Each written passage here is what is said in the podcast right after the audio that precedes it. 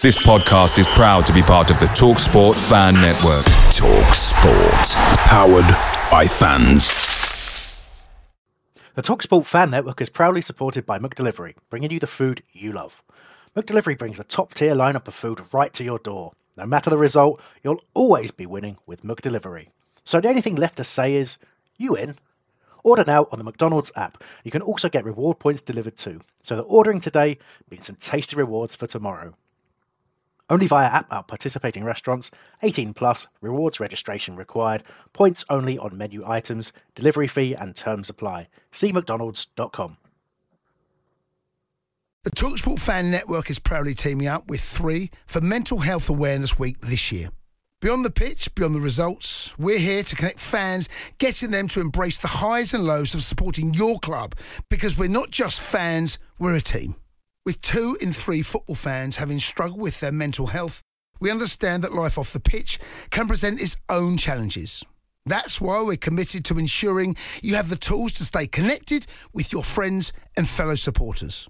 Take a moment to connect with your mates. A simple text or an open conversation can make a world of difference. And if they don't respond right away, don't hesitate to follow up. Let's all take a moment to talk more than football. Live commentary. He knocks it inside to Crazy Empire, steps away from the attention to Smith. Fire now finds Bay and Fennick. Bay and Fennick, pass two, pass three. He's clipped there, but he's still going. Referee plays advantage. That's a penalty. Bay and Fennick, Buster taking on, Mason taking on five players, beat the lot. A pack down in the penalty area. Live interviews. when I was youth team, um, Antonio Lombardo used to give me lessons, and I said to him one day, you're gonna, I said to him one day, you're gonna, I'm gonna be playing with you, and it, and to be that he was the one. I remember him going down to the line and just crossing it back, and me sliding in with my left foot all them years ago and putting it in. And I think I, I, I remember it, and I know nearly every Sheffield Wednesday fan remember it because they keep telling me about it now. Expert analysis. it's hard to actually stop naming players. Gus Sell. Uh, you know what I mean? It's, say again? Hello? All right, there. Okay. That was strange. You just said hello.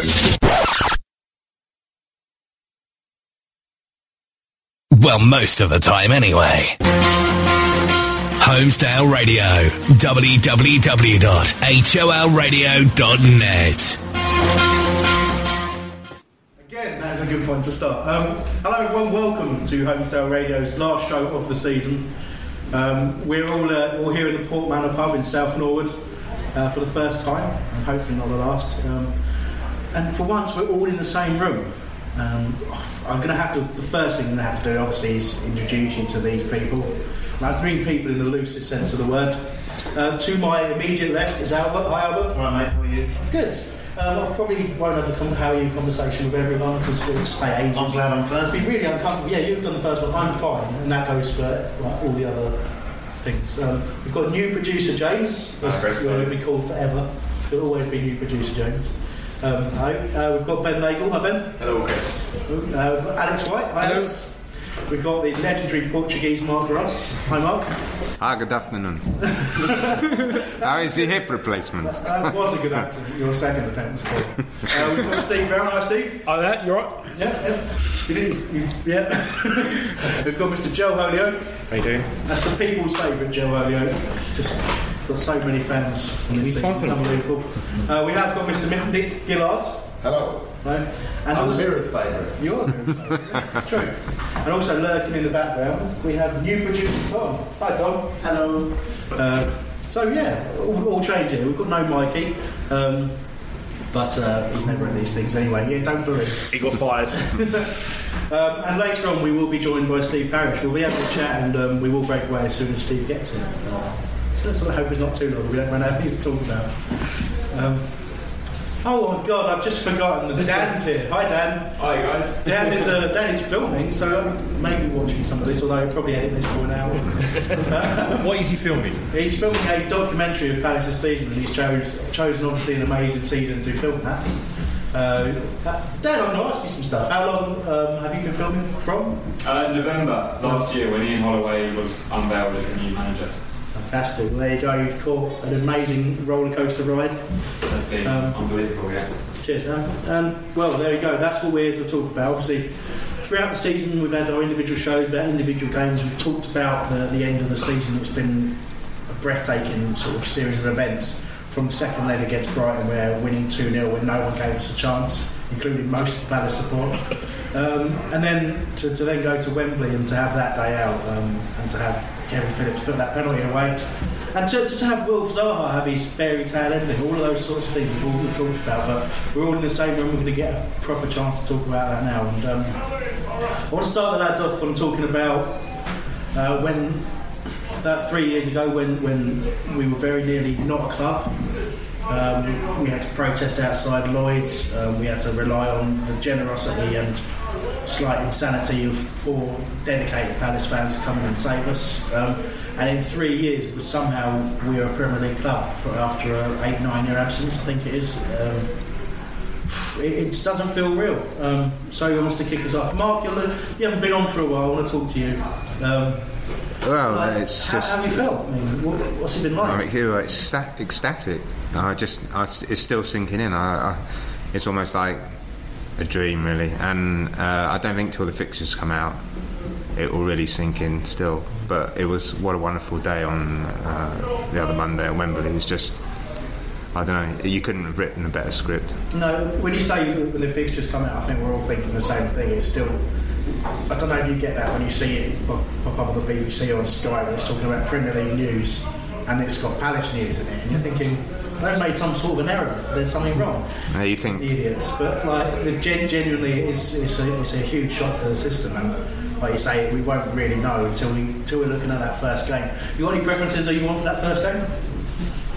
Um, I think it would be nice to start off at home, and maybe a London derby would be a nice way to kick off the season. When you know we're going to get Hull away on a Monday night. Oh, don't. That's the on a Sunday. That is the other thing, isn't it? We've, like, we've- we've got there's, there's some interest, like there's a lot more local games, but but there's a lot, you know. There's like you say, there's Hull, there's Newcastle, there's Sunderland, maybe some long Norwich. no, I've been to Norwich for a while. It- It's going to be strange for me because I've, all the last few seasons I've deliberately avoided everything Premiership. Um, you, know, 'cause, you know, big money, you know, nothing to do with them. Championship's great. It's going to be weird checking out whatever teams like, you know, actually paying some sort of interest to it and having interest in Premiership games and, and almost looking down on the Championship. Being it's not- Did anyone read anything about, um, uh, well, fans saying basically that they would rather still be in the Championship because it's a better league and, Yeah. and they don't want to be in the Premiership? Anyone got any thoughts on that? Yeah, when I've talked about that topic before, um, I, I, I was one of those people who said, you know, I prefer the Championship as a league. It's more competitive. Uh, we're more likely to win a game than, we are lose a game, uh, generally. That's Uh, right, that's what certainly when compared to the Premiership, anyway. And, um, and basically, I, I like the fact that it's a competitive league. I like the fact that there's a lot of interesting sort of grounds to go to. You get a real, you know, there's some, some grounds that are Premier League grounds, and there are some grounds that um, are somewhere short of what league standard should be. So, like, it, to me, you get a real proper experience of football. Where the Premier League, it's money, isn't it? It's all about, you know, the away ticket prices are extreme, you in certain cases, and you're, you're looking at players being paid the sort of money your entire squad paid, and it doesn't feel like football to me. But I can tell you, when we were playing Peterborough and when we were 2 1 down, and the word went round the crowd incorrectly, the word went round that Forest had scored and we were in seventh, I can't tell you how I felt. I, I felt like someone had punched me in the stomach, and it was like, that's that is that is the truth of it. Like in my head, I'm like, I'd rather be a championship club. But when it came down to when it came down to being in the playoffs or being outside the playoffs, I was gutted. I wanted to be in those playoffs. I wanted the chance that we got, and, and we took it. And that's the other thing. Sorry, Joe, you wanted to. No, just saying about the fans. I just, I just think that the, the fans in the championship or in, in the lower leagues are more passionate. They're more fervent. They're more protective of their club.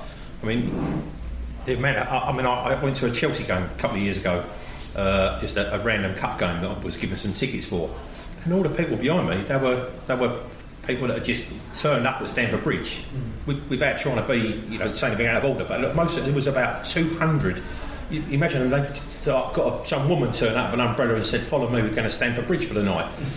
Two hundred, like uh, just yeah, yeah. And there was like two hundred Chinese fellas. And you just thought it was. It, you don't get. You couldn't have that at Palace. Every now and then we have random. Uh, 10 or 12 people that come over from Italy or Norway, Scandinavia that come over and that, that watch us. But they are, you know, I just, but, you know, the fans, I think we're, we're more passionate than, as the Premiership will find out now, that if we take a thousand, two thousand up there, that we will outsing, as we have done for the last two years, most of the home grounds. Let's talk about what happens. Do you think that um, a lot of it comes? Because from me, it was not observing.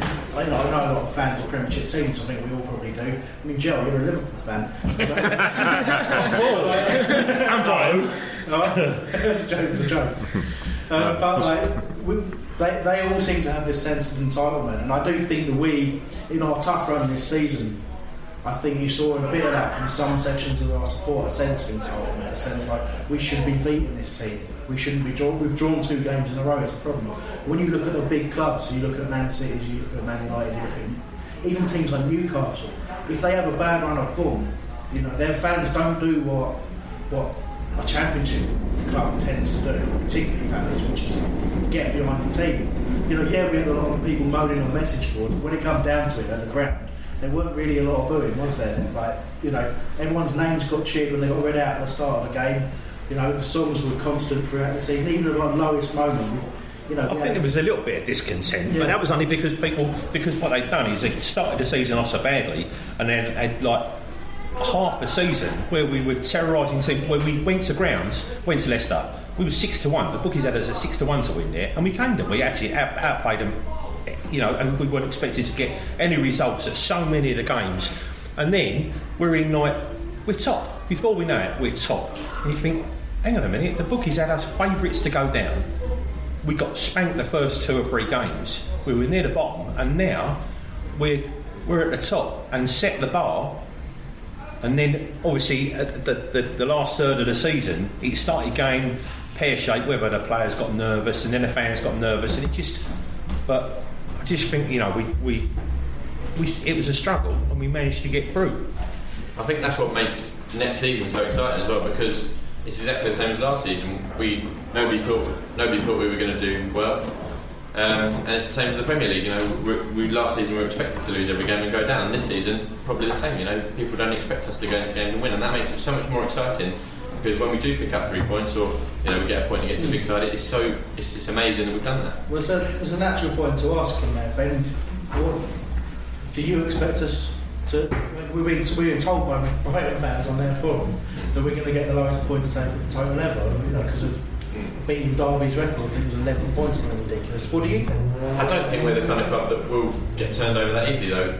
You know, the players have spoken about it this season, the togetherness of it. If we can keep that, there's no way we're going to get trounced every week, just because of you know the belief that the, that the squad have had. Um, Sorry, on, yeah. on that point of togetherness, you've got to look at how well Wimbledon did with a team of. Exactly. Uh, I think we've got lower league much, much, much classier players than Wimbledon had, the crazy game. But they, they, they held it together. It wasn't until the, the whole hat Sam Hammam thing and the talk about moving to Dublin that Wimbledon actually fell apart. Yeah, um, I, I, think that, that team spirit and uh, I, I, don't want to talk about crazy gang ethos, but it kind of was the glue that held us together as a team rather than lots yeah. of individuals. Do you do you think maybe, and this is just playing a bit devil's advocate here, do you think maybe top level football's changed? Do you think? Changed, yeah. yeah. Well, let's bring you in on this, huh? but like so could, could, can you see like the, the Wimbledon situation happening again? A team just built on physicality and team spirit staying up. Stoke. I was, I was about to say yeah, something Stoke managed it, but you know even they've had to spend a bit of money as the years have gone on, and in all honesty, it hasn't. They haven't really progressed. All right, they're staying up. Credit to them, but you know, they've, got, they've had a, what they in their eyes a bad season, and all their fans have been moaning. It's ended up with the manager going. So yeah, well, we've seen with um, with our neighbours down the road, Charlie. They got to that point, didn't they? Yeah. They, um, got rid of Curbishley, said he's not going to take us as far as he can go, and suddenly realised, oh, he's taking us further than we can actually go, and um, maybe Stoke will let that happen. Stoke will Pulis. Um, you want to make a point? Blackpool looked safe last time, didn't they? Yeah. When you get to, to, to the midpoint of the year, it, it looked like Blackpool was safe. Uh, I think Holloway's going to have learned a lot from that experience as well.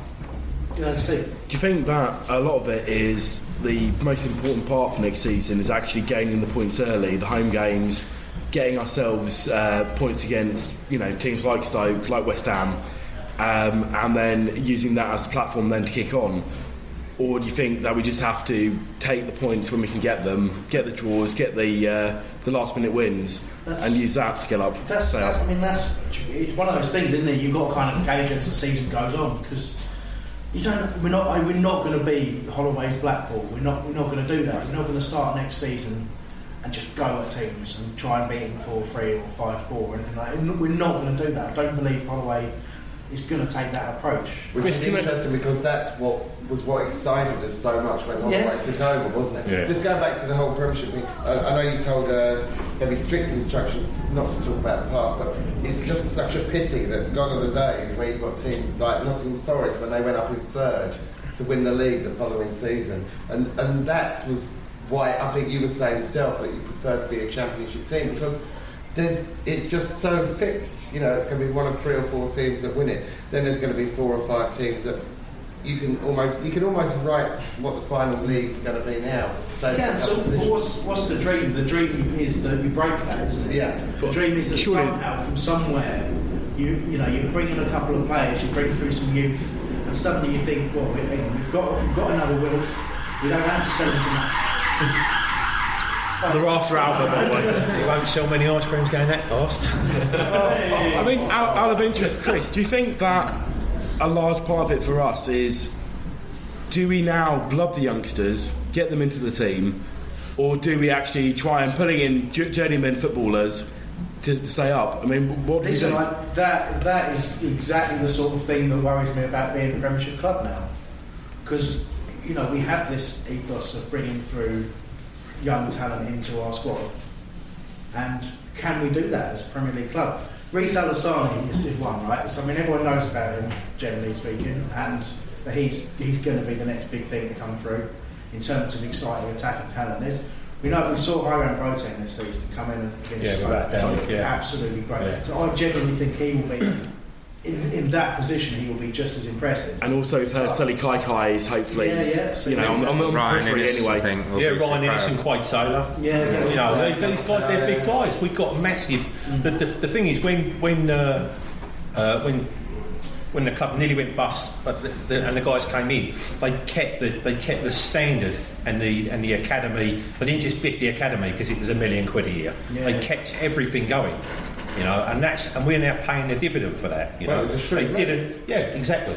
Do we, But- but do we worry is- at all, though, about the fact that this season, out of young players, we've really only had Wilf and, uh, and Johnny Williams in the side regularly? Obviously, the, the Stoke game, we did put, put in a couple of kids, but are we a little bit worried that actually nobody else, as much as Holloway makes a big deal about the, the fantastic academy that we've got, are we a little bit worried that we didn't flood more youngsters last season? No, because I think you've got to be you've got to be really sensible with it, right? Because the thing is, it's about who's ready. Okay. Now you can argue that once we did throw him in against Stoke, like Boateng showed he's ready. Why wasn't he involved further later on in the game? But then you see someone like Stuart O'Keefe coming in and do what he did. Yeah, exactly. Do He you know had a what I mean? fantastic game, that Yeah. Wembley game, and actually, yeah. every time he's ever come in, he's been a big game player. I was He's- concerned earlier in the season. He had a little bit of time, little bit of playing time earlier in the season.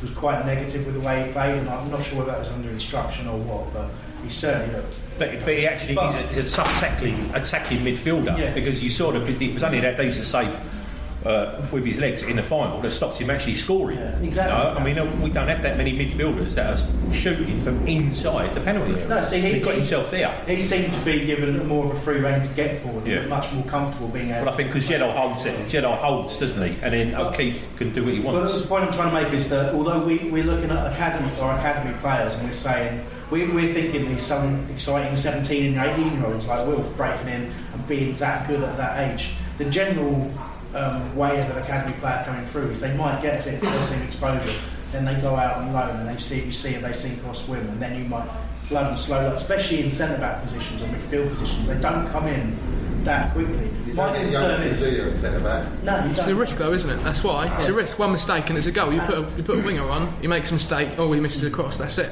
and it is a bigger risk in the Premiership. There's no denying that. So I think the loan the loan system becomes ever more important. But that's going back to Allassani. He's one who, because we're losing Wilf, right? I think people obviously are rightly gutted about losing a player of that ability. I mean. You know, he got got some stick when his form dropped this season. I'm I'm sure we gave him some stick ourselves on our radio a little to a point. Yeah, but he's still one of the best players ever to have, have pulled the shirt on, and he came out of our academy. So um, people are, getting upset about losing him, and Allassani can be, in my view, can be as good. The two games I've seen him, and Nick, don't worry, I'll bring you in in a second. But the two two games I've seen um, that Allassani's been in uh, in, the- in the under 21s, he looks like he's actually got the skills of Wilf and, and the distribution and vision of, of, of Williams. So I think that's why he's a really, really exciting prospect for us as a he's, club. he's a special player. And you mentioned Williams there, and we should not forget that before his injury, everyone talked about him being a better prospect of, of, of him and Wilf. And I still don't, I still don't think we've seen anywhere near what, what Williams is capable of. Um, we've- uh, at some point during this show, probably, hopefully after I say this, there is an extended interview with Johnny Williams uh, that we recorded uh, previously, which was honestly, well, Joe, you were there. It was a, it was a good experience, wasn't it? Yeah, it was. Yeah, yeah. Having met him a few weeks before, round his house, you know, and, and had a chat with him, he's exactly the same as he was when I met him, as what he was on the radio. And when other people meet him, they say, "What a grounded, level-headed, really nice fella he is." But he really is. He just and he just plays football for a living. That's the thing he did. There's no airs and graces with him. If you walk up to him and say, "Can you do us a photo?" He'll do the photo. If you don't get it right, he'll do it again. People were laughing because at the beer festival, he was like every photo, he was still smiling. And Two like, hours. Everyone says the same about two hours. Everyone says the same thing. Like there's because you, you were talking to a footballer, you're like you're getting one sentence. But it's a rarity, isn't it? Because all you see when you see the match of the day cameras or the sky cameras and the players are coming off the coach and they're walking in, they've got them on. They've got a pair of earphones on. They ignore the people going just wanting that. But if you call, you'll see they will see that when, when our, if the cameras are outside and our players turn up, that they will come out and sign autographs. There won't be the the, the, the, the Premiership I, attitude. I don't think they um, tend to show them coming off the coach. on They do, matches. uh, no, not But they got on the sky. But what I'm saying is, you know, I just our players seem to be a lot more grounded than Yeah. a a lot. I was more just Nick's, what- Nick's been made for ages. Yeah, sure. Are, you, are you extending that point just before? Well, I was just going to talk about um, the club in the sense of the unity within the club uh, Yeah. taking us forward uh, Yeah. next season. But I mean, it- No, that's- that's- so- that's- no, all I was trying to say was that um, there is that sort of special bond with that the club has. and Yeah, well. and I think that part of the success of next season will be down to sort of three things, and I think the fans will ultimately have uh, a lot to do with it, and I think a lot of clubs will be impressed when they see our, our away fans and and and and the fans not getting on the backs of the Yeah. players when we're not doing so well at home. yeah, we, we've, we've got our bit to do to impress the League, and I'm sure, sure we will. Um, and and also I think that having the academy as well, and and we've been talking about academy players who might break through. I think you know that's going to be uh, a key to, to next season as well. And and I just think that you know all those things that you know positive things to be thrown into the pot rather than looking at, at negative things and can we survive and why you know what have we got to do to survive. I think there's lots of reasons to be positive and look Yeah. forward to a good Yeah, season. right. I don't think very, very well. Sorry, Alex. Just very aware of the, the train noise, so we have to, I have to speak up a little bit. It's just stopped and I've mentioned it, so if I keep mentioning it, it might not. That was my train. Uh, but um, yeah, uh, Alex, you want to make a point? Do want Nick did have a point to Yeah. make. but go on. It's just a quick one on, on what Mark was saying. He was saying we shouldn't worry about you know, relegation, and I don't think we should. We should just go out up and enjoy it. Mm. Because and you, and you know you're alluding to people saying, "Oh, you're going to get this many points. You're going to go down. You're going to embarrass yourselves." We've got nothing to be embarrassed about. Mm. We made it, and they didn't. Yeah. So I really don't care what they've got to say about how many points we're going to get. Um, we're in a Premiership. I'm going to Manchester United away. I'm going to Tottenham away. I don't care. Yeah. Yeah. Um, do you know what, Alex? I'm going to come back to it. on Uh, but I'll talk to Nick. I'll come back to you on that point. I know you said at the top of the show I kind of think about past, present, and future. And just to link, I don't want to make it the, the show because as Joe has just rightly said, we've got a whole squad of players that we can all praise. Um, going back to when we were in deep financial trouble three years ago, how, how gutted were we when we sold Moses? And isn't it great to see him doing so well?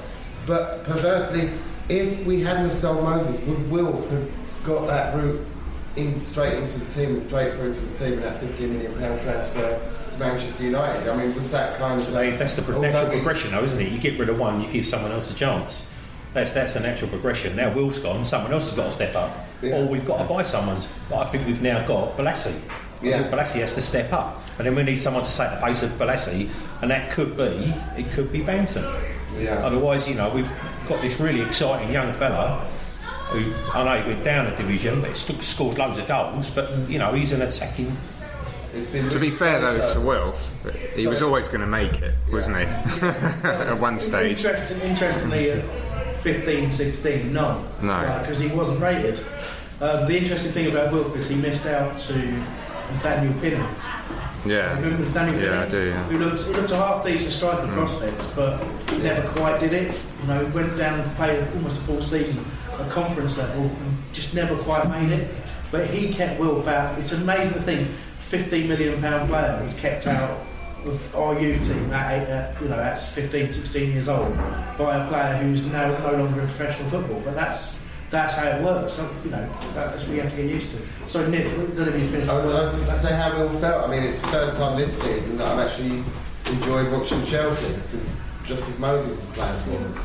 Whether it's going to be, whether I'm going to feel compelled to watch Manchester United a little bit more because I hate them.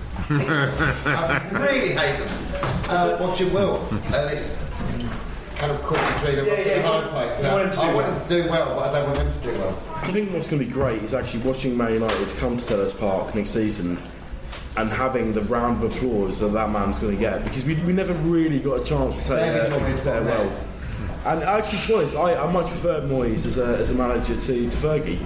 Um, that's a different debate. yeah, it's, yeah, and it's not saying that he deserves to be on a Palace show, but I think someone like Moyes, like he did with Rooney, brought him out, and I think he's going to do that for Wilf. That's the point. yeah. Are you? I'm talking about Wilf. Are you Man United? Realise. We've got a Man U, Man U Liverpool rivalry here. They're Stuck in the middle between Uh, Man you United two and get in a room. Right, chaps, remember what I said? um, I want to come back to Alex. The point you made uh, takes us into a different point, if you like, and uh, try and involve these guys because they've been quiet. There's got a noisy corner over there. Um, you, you mentioned going up to the Premier League and just enjoying the experience, and um, it put me in mind of what people were saying before the playoff final. Because we were talking about just being Brighton, and that you know that it's not going to get better than that. We just stop them going up. We just beat them in their own ground. We celebrate on the pitch in front of them. You know, it's not going to get better than that. Let's just go and enjoy it. If we win, great. If we don't, great. It doesn't matter. Um, on the day, uh, I would have said that that didn't pan out quite like that. I would have said on the day, um, had we lost to Watford, I'd have been distraught. You know, I would have. I, I would not have enjoyed my day. That's what I'm saying. And do you feel maybe the Premiership could be a bit like that? We can approach it with that attitude, but when it comes down to it, when you're going every week, as I will be, I'll be going every home game, every away game, every cup game. When we're doing that, if I'm watching us lose every week, I'm, am I going to enjoy that experience? But you've got to look at it like this. On the day, if we'd lost to Watford, you would have been gutted. Mm. But two weeks from now, you would have been you would have been proud that what we've come from to get to a playoff final, playing at New Wembley in front of eighty thousand people, to get to that position is fantastic. And you know what, we lost, but we'll come back and we'll bounce back because that's what we do. Because we've seen, you've seen it happen three times, been in administration three times, and going to the Premier League. Look, with these stadiums, these players, this is what it's all about. This is what we're in football for to succeed and, and play at this highest level. And if we can do it, we've just got to. If we lose, we take it on the chin and we get behind the boys and we sing and we just enjoy it. Can I just break in a second? Three times you've been in administration. Do you mean, do you mean twice? Can I just point out that, technically speaking, if you count the notes to go over, it is three times. Yeah. Sorry, mate. We weren't technically in administration. That's, One that's nil. what I'm saying. Come on, it's, it's, it's a little bit like it really, that. didn't really exist in that form. It's not, ti not a time for a row, although it's the end of the season, we can have a row, we might as well do it now. Exactly. But no, yeah, I, I think for the technicality is twice. But, um, come on. Yeah, I was just going to say, I think it depends on what you, what you see, really. I mean, first half at Wembley, uh, when Watford, for me, was shading it a little bit, I felt like it was just going to be a nice day out. But when we had so many chances in the second half, I was beginning to think at that point in time there's a lot to lose here, which I Yeah. didn't feel like that in the first half. Come to the, the Premier League, it depends on what you're going to see. You know, if you, if you see the team that's going out there and trying every week, you know, and actually you know, playing, playing for shirt, and you lose 1 0, 2 0, or whatever, but you see people that are trying, then, then I think you, really, you feel different about it if you just you don't see that. Yeah, But that, that's always been the way, though. That has always been the way at Palace. We can lose if you. We just want our players to try, and that's all you want. And if you've tried your best and still got thumped, then, then we, we've got nothing to, to, to ruck about. And it's when you you see, have at the time, it's when you see players coasting. Mm. But a lot, but a lot of fans now have, have realised it's not just about ball watching. You watch the players. A lot of people watch the players instead of just ball watching. And you do see. This is why QPR fans are so fed up last oh. season because they had a team full of players who were just there for the cash. And you've got to look at it like this as well that we've got. Let's not try and grind out a result. Let's go to Man U and let's just take it to them. Well, we beat what's them. the what We exactly? beat them two years ago, Yeah, so- and we went at them, and we will do it again. We've got we've got to be proud of these boys, and they've got to go out and, and give it their all and try and try and win attractively. And if they lose, then but giving it all, then we'll take it on the chin. I mean, I'd like to, uh, to to think that actually there's there's nobody in the league that we can't beat on our day if we treat every game like a cup final. And I mean, especially at Fortress Selhurst, which which it has been for a year now. Um, I think we've got the the option. Well, other than, other, than, other than the Birmingham game, which we don't talk about, it's erased from history. But um, I mean, Albert, I think you had a point. Oh, sorry, Ben had a point. I think it's worth noting as well that Premier League fans that are writing us off saying, "Oh, Palace they're going to be the whipping boys," they don't know anything about Palace. They don't watch the Championship. They- football. exactly. They're the Premier League team. Like, I think they're not going to know anything about us, and we're not going to do as badly as people think we are, just because oh they finished fifth in the Championship, they must not be very good. It's not like that. That's not. I think it's like a bit of the unknown quantity that will Yeah, come into it. So that's- people will not really know what to expect. First season, I think Palace that's why turn we up. so well after the first four games of last season. We actually did so well because people had written us off. And actually, it turns out we had quite a decent team. Yeah, as soon as people started changing their approach, that's kind of when our form we had to do something a bit different. And you got credit Holloway for, for Yeah. finding a formula by the end of the season. Because they- actually got us to overcome that. But Yeah, there I were- yeah, like yeah. An, an illustration Mm, of, yeah. what you say about being an unknown quantity is the attitude towards Zaha of a lot of people. Um, a lot, I think um, Ian Holloway made reference to it. Of, um, I think he said Wilf- Wilf's girlfriend had said to him like she was watching the Brighton game at home. And She said um, in the first half they were talking about how overrated he was, and in the second half they were talking about him being world class because of the two goals. And that's exactly the sort of thing people when people don't watch you week in week out. See, everyone talks about bias, and we are biased towards Palace. Of course, we are. We're Palace fan, but at the same from time, Joe. From Joe's a Liverpool fan. But, but You're a like, Man U fan.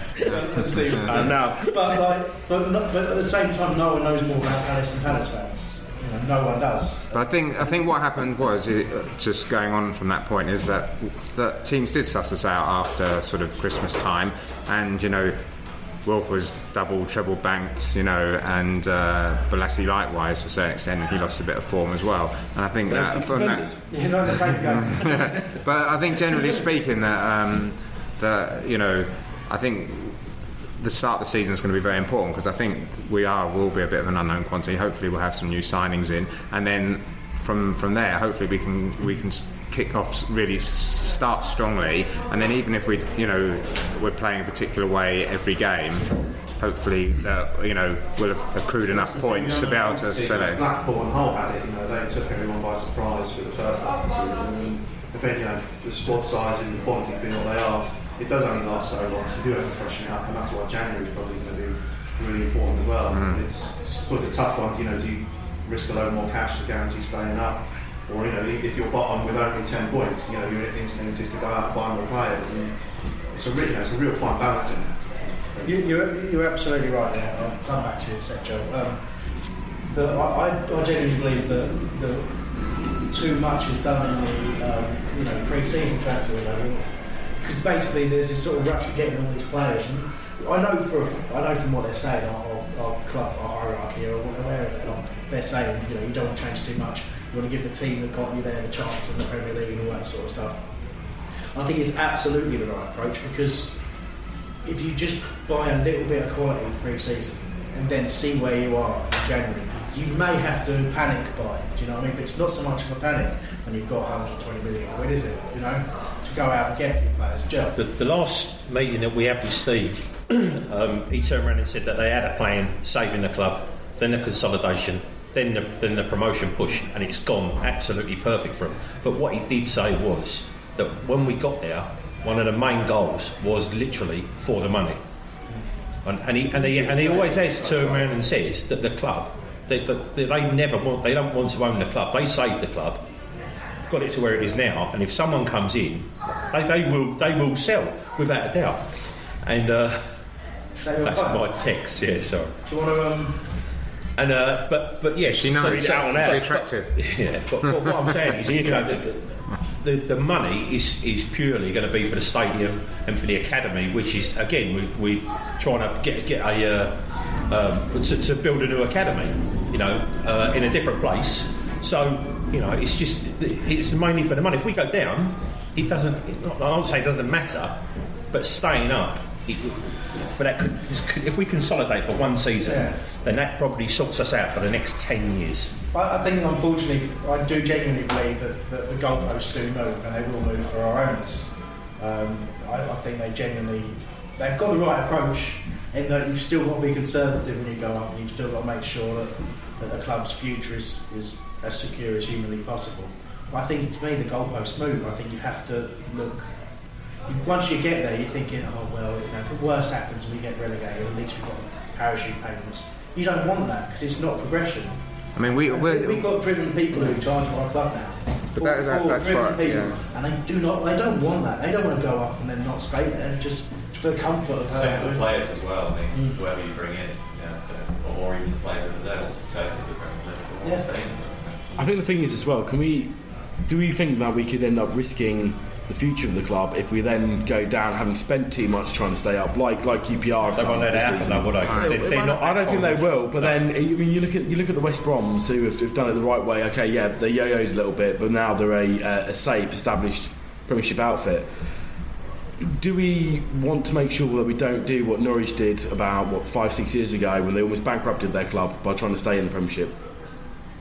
Well, you don't want it, but I mean, we'll, we'll come back to future later, the future signings and stuff later on, and how we operate. But um, no, we don't. We don't want to. Of course, we don't want to. the balance, If, isn't it? if we get, if we go to administration again, particularly with the people in charge we've got now, they'll kick us out of the league. We'll never come back from that. Well, we do get to keep the match ball, so. yeah, but yeah, it is the matter. Yeah, but do you, can I just ask you about We can about never go back. We can never go back to. But with uh, just talking about current owners, I know we'll be speaking to Steve later, but just as a general consensus opinion, do people think that that given that, that they would be happy to sell to foreign owners? Because that's the thing that bothers me the most is selling to foreign owners who don't really care or don't really understand what's in the club. And what I'm sort of co- concerned about is they've reached their goal, they can take their money back and they won't be any worse off. And potentially, we're an attractive club to buy on the face of it. Do you, but does anyone think that, that they would that our current owners would sell to foreign owners just that it, just because it was a good price? Just just because just because it was look. good money. I think I know Alex want to, make, want, to, respond to this, so I'm going to let him respond more than I am. But all I'll say is you've got to have more trust in our owners than that. But Alex, Yeah, I was- you, your point was that um, that if it's very different selling to a foreign owner and then a foreign owner that cares. I don't mind if they're a foreign owner, if as long as they've got the club at heart. And our owners are only going to sell to people that that've got the best intentions. And I think if we do sell to a foreign owner, you'll still see one of them heavily involved in running the club.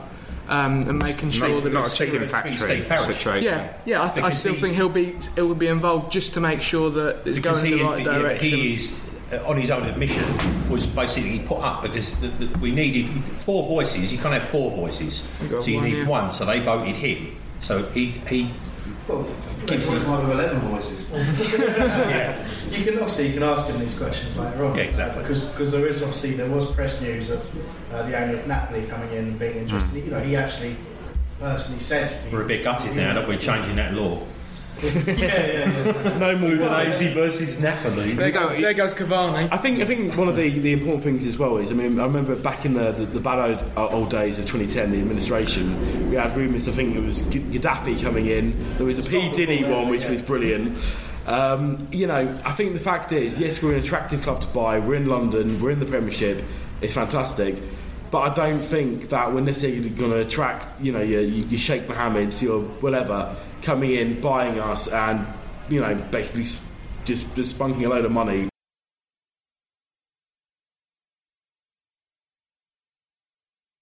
into the club in that way. I may have done. I may have done. I was going to go for spaffing, but it sounded a little bit dirtier. That's worse than anything. What you do at home, mate, is your own business. Uh, anyway, Nick, can you write it down on that piece of paper?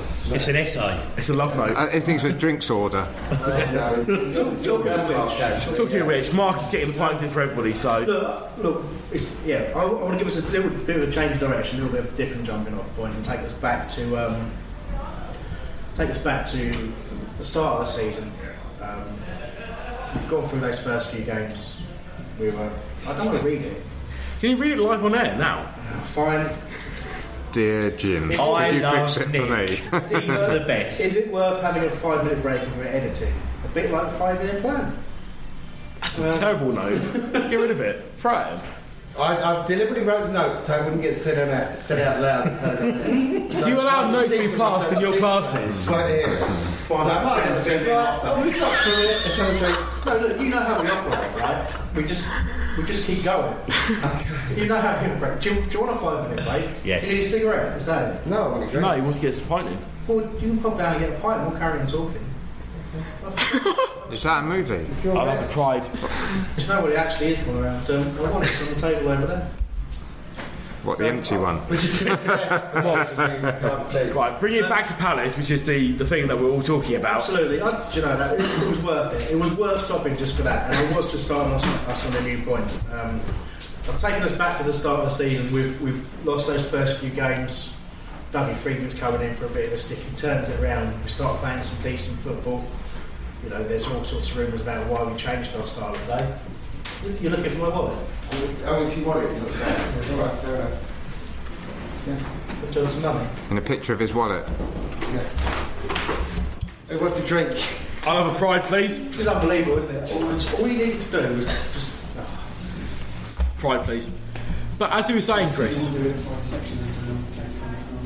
Yeah, yeah. well, well, what's been, what's been quite on there? Driving out about. Let's not have all this while we order drinks and stuff because Can we edit this bit out? Yeah. This bit. Yeah. You want this bit? I think we This should is my this bit bit. This is gold, this, yeah. this bit Every in. every week, all I get is abuse from Chris for the entire show. Welcome to Holmesdale. Okay, do you know what? Um, we're not going to edit that out. We're going to keep it. But I am going to say right now, we're just going to take a quick five minute break.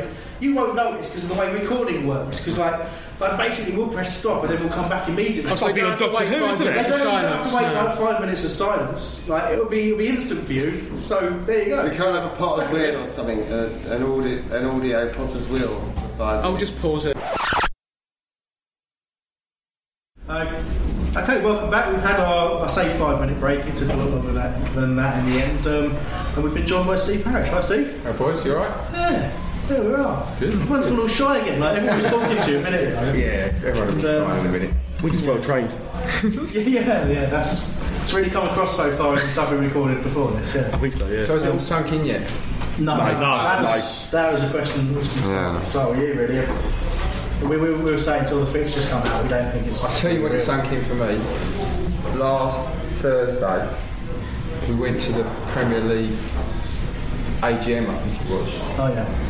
And we were sat between we were sat between Chelsea and Everton. And a few weeks before we'd been to the Football League meeting, we were between Barnsley and Charlton. and suddenly you're in that room, and Daniel Levy's there, and you know, David Gill's there, and, and the difference is just incredible. You know, absolutely no disrespect to the people in the Football League who do a fantastic job, but you know, they've got everyone's scrabbling around for money in that league. You know, it's, you know they're trying to keep their costs as low as possible so that they can distribute as much money back to the clubs.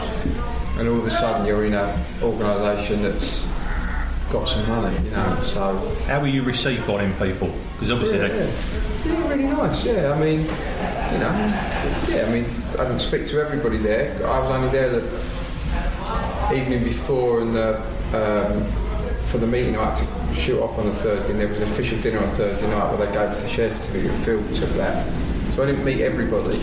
Um, but yeah, generally off the field, everybody, you know, at clubs are nice and you get loads of information and there's quite a lot of challenges this year for everybody because of the new TV deal. The broadcasters have, have made part of that package a lot of stipulations on. We've got to build a TV studio. We've got to build interview rooms near the dressing rooms. Uh, we've got to cable the whole stadium. We've got to put in 18 camera positions where the and, and even though, so we're new, so we've got an enormous amount of work to do, but because of the new TV deal, there's a lot more for everybody to do. Right. Um, real major stuff, you know, like the TV gantry underneath the, you know, where they film from, underneath Yeah, the yeah. That's got to be a lot bigger, a lot wider. They've got to get 3D cameras and stuff in All that stuff, yeah. So it, basically, what they, as part of the deal, they should be able to. I think every single game will be live. somewhere or filmed as live because it will probably be going out somewhere and you've got BT and Sky. So um, basically, they want to be able to come along. At the moment, it takes them, a, I think, a day, day and a half to cable the stadium when they want to put on a live game in Selhurst. So as part of the deal, it was agreed that all the so they want to be able to come along, plug in in, in the OB truck, and then all the camera positions are all there. The cameramen just go out and they plug in. So you can imagine it's. Uh, It was like a million quid. Cable, someone said. I'm sure. Steve, I think it's it's seven kilometres of cable we're, we're- we're looking at, and um, it, when all's said and done, it's you know if you include everything, you know it might it might even challenge a million quid. You know, it's, you know, We've got the online, tech, the online technology this year in the Premiership, is it? The goal line, goal, goal, sorry, goal line. Going in. Yeah, as Hawkeye's well. going yeah, in, we. Had a, we had a presentation on that at the Premier League, and that was fascinating because they had a goal in you know in different like in full speed. Right. Um, I mean, they filmed an incident that probably wouldn't happen. So it's a goal goalie kind of behind the goal line, and then you're looking in line with the posts, so a linesman's view effectively. Right. In full speed, and, and the keeper sort of gets it and then pushes it out, right? Rob Green. Is it a Freddie Sears goal? Yeah, and in in full speed, it ain't a goal. Frame by frame, it ain't a goal. In slow motion, it's a goal because you can just see the ball, edge of the ball, creep this side of the post. Wow. And um, a, it shows how difficult it is for linesmen. But b, it show, apparently this thing, there's nine cameras up in the stands, and it can work if two of them can see the ball and it's accurate to within like a mil or something. How many goes did it take to get it that close for your promo video of it? I don't know, we didn't make it. 9,050 first take, actually. Was just It probably far wasn't easy, yeah. yeah. I mean, how quickly can they tell if it's a goal? I think is something they're going to like, have to wait two oh, it minutes? goes to the what referees watch. They go straight, like yeah, so if the referees watch buzzes, it's a goal. But then who, who decides that? Is it, is it technology or is there someone watching ca- the cameras or is it. Well, I think if the referees watch buzzes and it's a, there's a pigeon in the goal and there's a ball over there, so you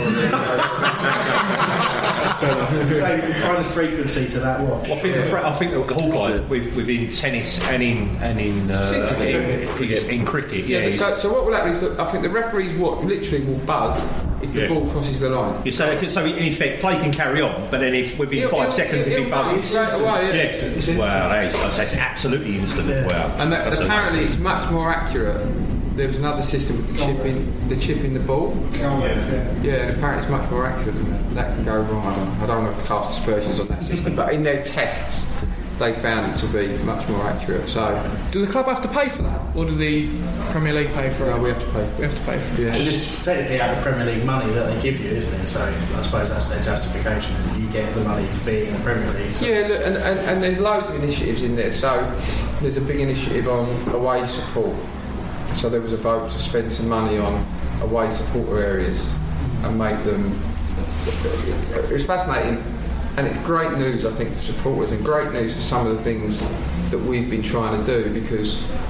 In, what they were saying was the reason that they, their research tells them that the reason the Premier League is so well regarded, so many people watch it, not just here but from around the world, that the crowd is absolutely essential. So we're, you know, they had something ridiculous, like 97% occupancy. So I don't know how many things we'll be able to get in next year, but they've got this thing about season ticket holders and people that buy tickets that don't come. So they've had these initiatives where they buy back tickets off people. So if you're not going to come, they'll buy your seat back off you and, and, and resell it. All the clubs do it um, because they want. They don't want full crowds. They want people in the stadium. They don't just want you to sell the stadium. They want you to have full crowds. So they measure the occupancy of the stadium. So they're up even even with Wigan being at about 77. They're up to about 97% last year in terms of occupancy in Premier League stadium. So that's the first thing that they love about it. And the second thing they love about it is that the research shows the away fans. So the vibrancy of the atmosphere that's created by away fans. So they want to make the whole experience for away fans, you know, a welcoming one. So there were some really good ideas that will, you know, we'll try and take board. They want to put, they want all the clubs to put a bit of money to it, to, to making the away fan experience better. Does that include safe standing? No, I mean, safe standing will be a because it's a law, isn't it? I mean, it's, it'll be a governmental issue. That that would be. But like when we were at the final and we put a lot of fans together, the fanatics together in one area behind the goal, on there, you know, between it was worked between the club obviously and the fans themselves to have have the sort of the big singers and the people who want to stand at the game in a certain place all together. That was an initiative put forward by the fans and the club and agreed obviously between between all of you. And that and, and it was commented a lot by Watford fans about how Palace had sorted their their fans out and they had you know those who wanted to sing and those who wanted to stand in a certain part of the ground and that had a much better effect than the way that the Watford fans was were, were organised and, and they were sort of crediting us in, indirectly sort of about how well it was organised I don't you know how Yeah, have you ever thought Stephen, like that Stephen did that, didn't he? He wanted that fanatic stuff. I mean, you know, I, I'm more of the view that Palace fans are great generically. You know, I, I like the fanatics. I don't quite buy into this. You know, I've been to Wembley many, many times with Palace. You know, we're, we're, we've got generically great support. You know, I think it's something about. Yeah, I mean, somebody said to me, bear in mind we're on the halfway line. Sometimes when Palace fans think, oh, you couldn't hear them sing, you're like, well, you're in the middle of it. Of course, you, of course you can't hear them sing, you know, so you get a much more balanced view when you're on the halfway line. Um, and, I mean, you know, I know I've been to places where there have been 2,000 Palace fans, 15,000 of them, and you can't hear them sing, you know, all you can, so it, it does happen. Um, but normally, you know, it, it, in a game like that, you'd think it'd be more even. Most of the people in the Royal Box where we were said to me, "Your fans are unbelievable." One guy said, "The Watford fans have come to watch an event. Your fans have come to support, their team." Mm-hmm. Um, and it was it was it was an emotional day on that standpoint, you know, because it was fantastic. Notwithstanding the fact that I don't think Wembley holds the atmosphere Yeah, absolutely. Mm-hmm. brilliantly. You know, it, it's not. You know, I've got to say I've been in much better stadiums around the world for holding the atmosphere, but it's, but you know, it does have a lot I of found, found it really hard to actually sing in time with a song because it was just it just sort of almost echoes round. Mm. And Yeah, from the other side, if someone claps from the other side, it sort of arrives about an hour later. Yes, yeah. Really You know, what upsetting. happened? Why is someone clapping? You know, oh, it's, oh, it's that thing that I saw, you know, 10 minutes ago. I think that was the, the, the difference between us and Watford, though, is you could hear them when the decision went against them. You couldn't hear them otherwise. And I They think had a couple of moments, didn't they? They had that Oh, one. yeah, yeah, a couple of- I, I actually think it comes down to that people don't know the songs. Yeah. yeah. Right. I, think it's as simple as that. People don't know the songs. Certainly on their forum, they said that they got Yellow Army started a couple of times, and that, and that was that it. That was big as well. When they did that, mm. they made quite a racket yeah. about it. You know, a, bit, a bit couple like moments in the game where they where they did you know get behind them, but I just think that there was. You know, their average attendance last year was 12,000, I think. You know, ours is 17. Uh, I, I think there's probably out of the 33, there's probably quite a lot that come. You know, don't come to every game, but come. So I just think that we, we, that's the way we support our team, isn't it? Everybody's different, but that's how we do it. You know. So, well, talking about fans, is it? And, and you know, we're obviously now we're, we're Premier League. Um, we've just seen that we could, well, I'm sure we could have sold an awful lot more tickets for Wembley. You know, obviously sold 33,000 and what have you. But um, you've talked before about when you've been on, on our radio and in various other places about the fact that we are a much bigger club and we're in the Premier League. well, first of all, how's it? How's it going behind the scenes on season tickets and things like that? Yeah, I mean, I mean, it's like, we, we wouldn't be selling any now, would we? None. So we're selling. I think we sold the first two days they were on sale. We sold 500. Um, we're up to nearly 12,000. Um, we haven't really pushed it. I think we're starting going to run some ads just to sort of remind people that, that they're available. I think we've got the pricing about right. That seems to be positively, yeah. positively. You know, Stephen Browett and Ben did a lot of research around Fulham and West Ham, and you know, we tried to get the, the, the right price because we want to reward the people that bought early. So you don't want it to be, you know, and, and obviously you want to get the right amount of income for the club. Um, but you but you want to make sure that people can afford it. So you know, we, we, we would like to. In my time as, as a Palace fan, particularly in the Premier League, we want to try and avoid as much as possible filling the stadium with plastics. Well, I, I, I, I, okay. it depends what you define a plastic. If a plastic is a Palace fan that's more inclined to come in the Premier League, that's infinitely Yeah, preferable no, to that's me just- that's- to that's- an that's Arsenal okay, fan who yeah. wants to watch some Premier League football and he's going to No, I down completely Selhurst to watch some Premier League football. Yeah. So, you know, I, you're going to have some plastic. You know, you're going to have some fans that you know are a bit fair weather. I know, I know a lot. I know four or five people who are Fulham season ticket holders simply because it's Premiership. They don't support Fulham. They just want to see a Premiership game. And they, they've, they've got their neutral stand for them, they? We're going to have some of that. You know, I mean, we're probably going to have some. You know, but the, the trick is to turn them into Palace fans. I know, I know we, we've slated Brighton a lot. Uh, they've got people turning up to watch Brighton games in their Liverpool kit. And um, so not to jail there. Um, Has that really happened? There's, there's, Well, there's, there's they, a yeah. picture with, a, with a Man United rucksack. It's a young lad. With He's his Brighton he's got, he's got socks, the full away Brighton away kit, and he's got he's got a Liverpool bag on. There was, there was a picture Uh, the other day on the North Stand chat of a, uh, a, a gentleman in his, his Brighton shirt and a Man United towel. Yeah, yeah, yeah. There's this sort of two club phenomenon that some people have got, haven't they? You know, But- it's but like, but that is. That is I support Man United and Palace. Doesn't really work, does it? Whatever makes you happy. You know. His missus is a Man United fan. The thing is, we, we, we, you, you, you have to accept that things change, don't they? When you, you, you go, there'll, there- there'll always be things. If we were fortunate enough to stay there, if we can plot a route of staying there, you, you know, things will change, and, and, and, and there'll be things we'll miss about just being around people that are absolutely die hard.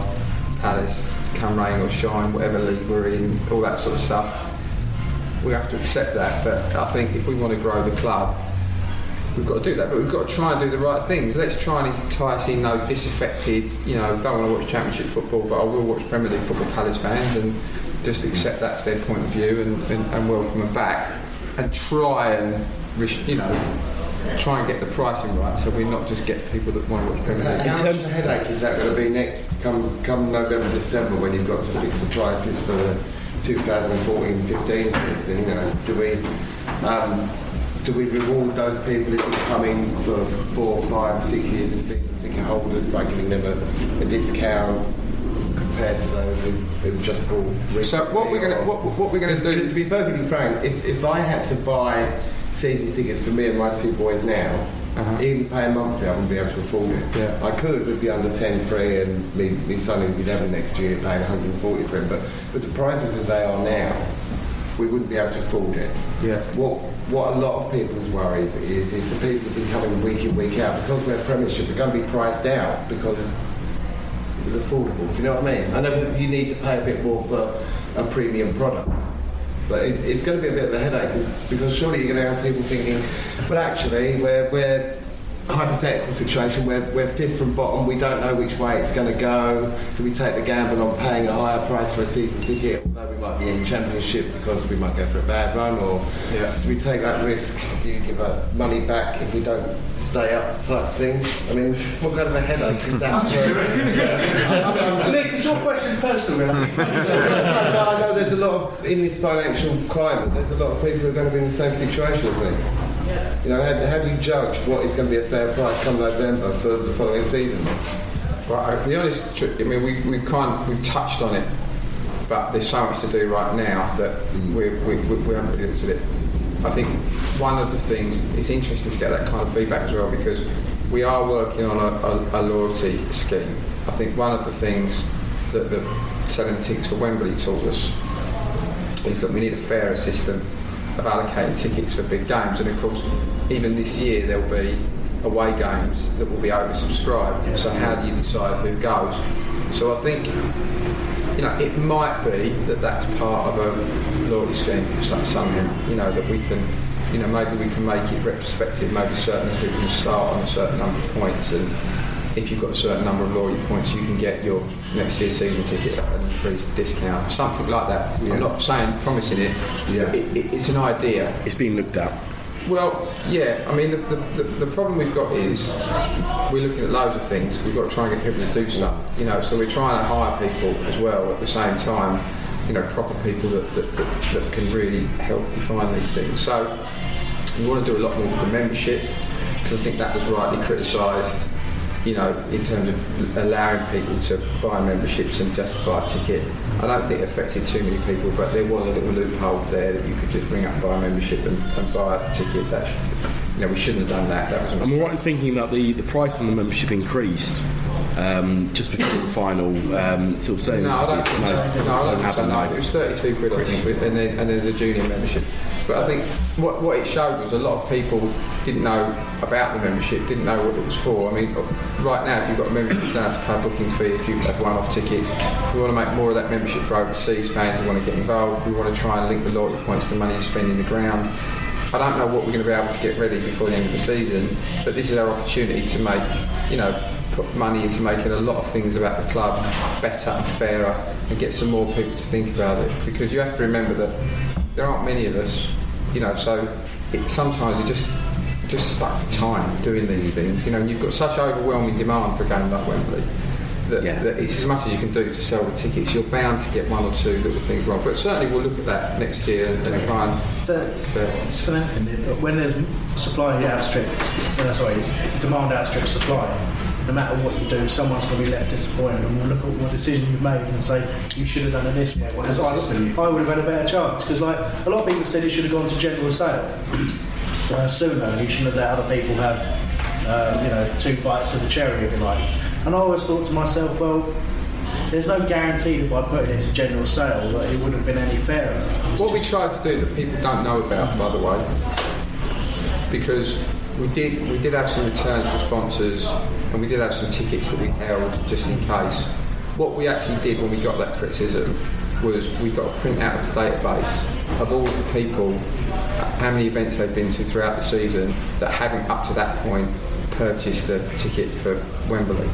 Um, so there were two problems. There was a problem that people bought a season ticket and memberships in order to get a Wembley ticket, and then the Wembley tickets ran out before they got one. So we phoned all them up and we got them a ticket.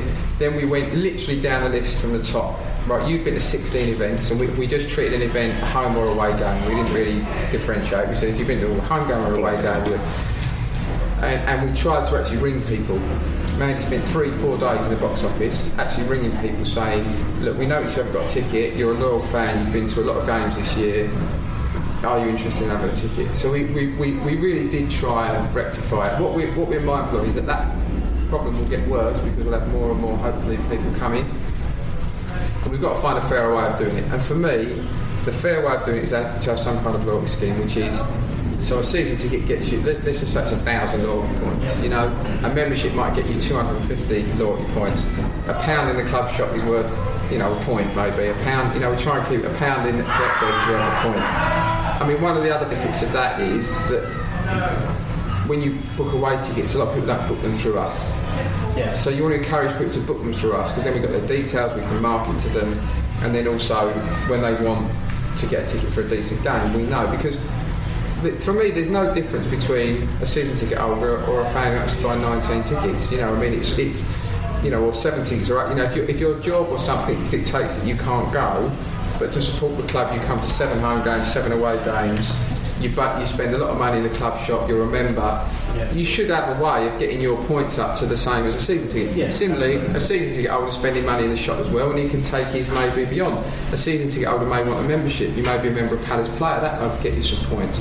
So, and, uh, and, uh, and particularly people abroad, you know, it's, a- they can build point. They might only want to come to that one game, and that's fair enough. You know, build some lot. You can't come every week.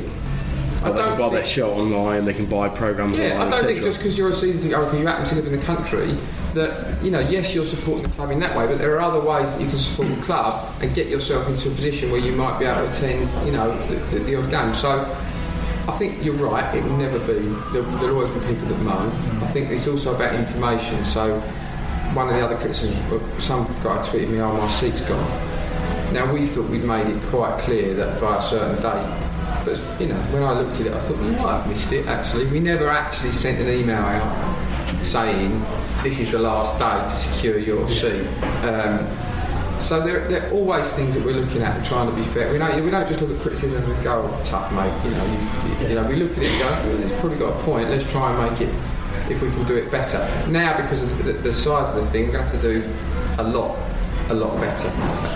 How much has it grown exponentially from Championship to Premiership just in sort of two weeks, the, the amount of work you've got? Oh, it's just it's it's. What? How could you describe it? You know, it's like going from it's like going from racing in Cars.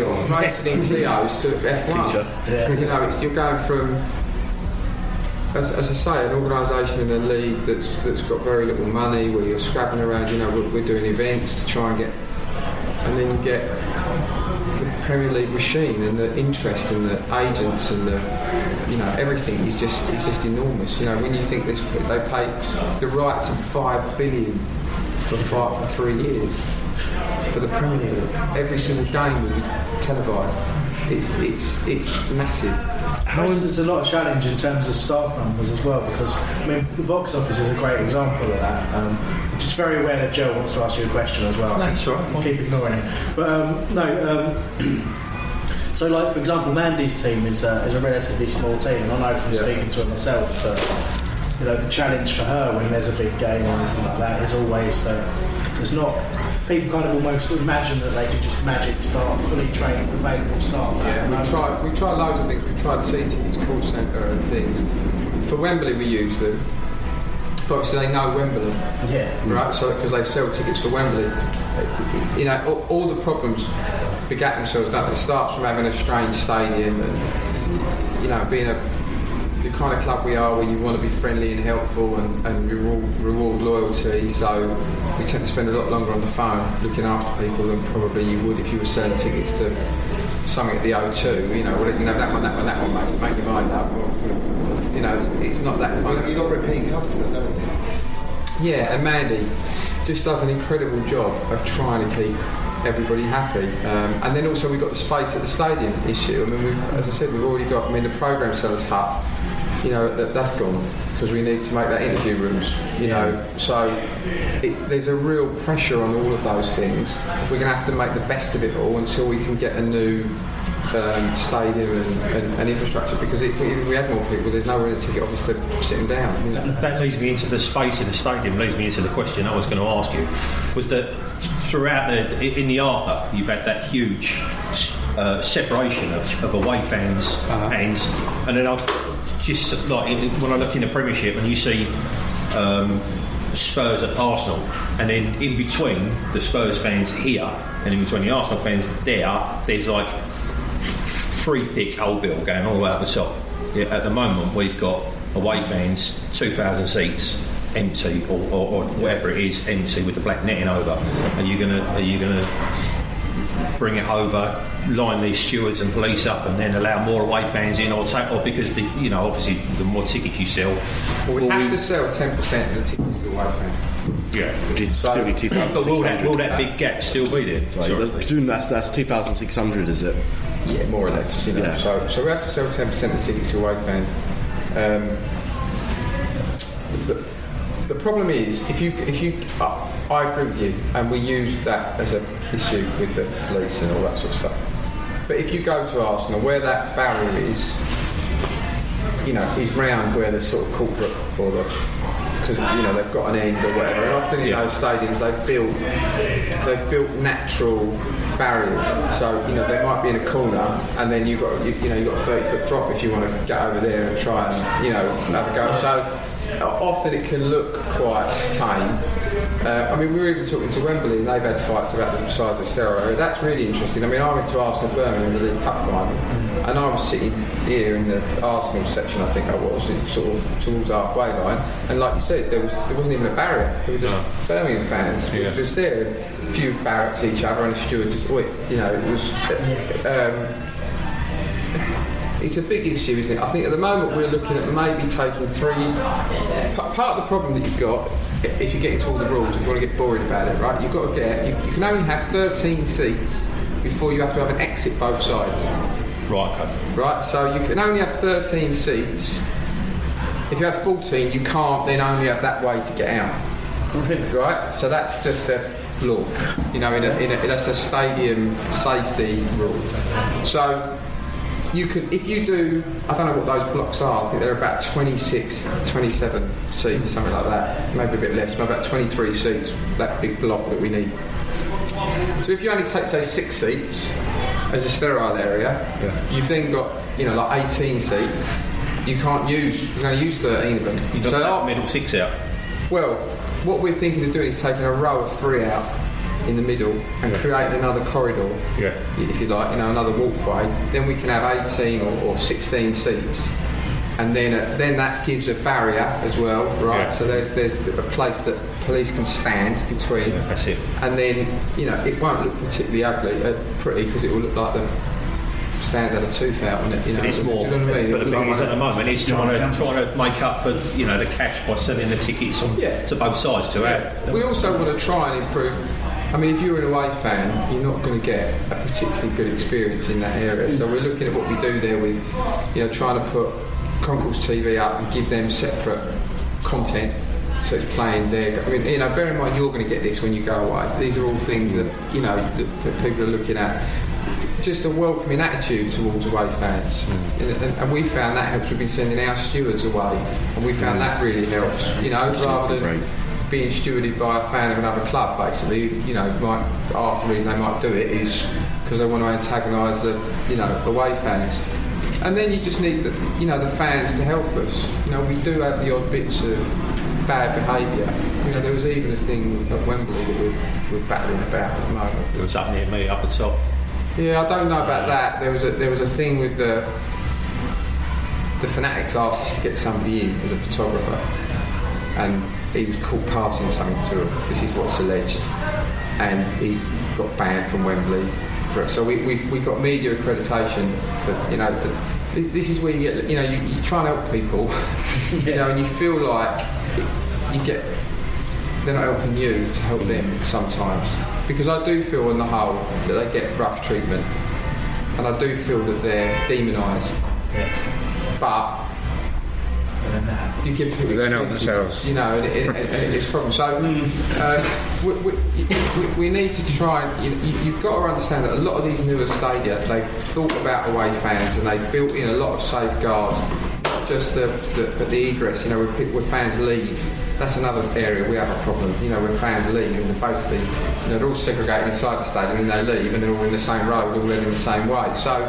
Um, there's a lot of work to do thinking about it now and then thinking about what we do in the future. And I mean just without point I mean another problem we got is the regulation size of a football pitch is 105 metres by 68 metres. So since the FIFA had this reg for a while and the FA the Premier League brought it in last year and they actually brought it in because they caught Stoke out not doing anything illegal at the time but they had two touch lines so they, because what they, they, they suddenly worked out that because when we were in the Europa League, they had to go to 68 metres wide. Because if you can do it, you have to do it.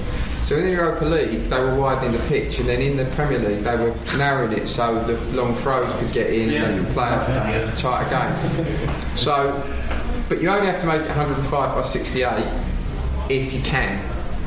What we're of course worried about at some point, they might change that to say you have to be 105 by 68. We can get 68 wide, but 105 long is quite difficult because you've got to have runoff for the players, and, and we're at 100 at the moment. That's what our pitch will be this year, 100 metres long.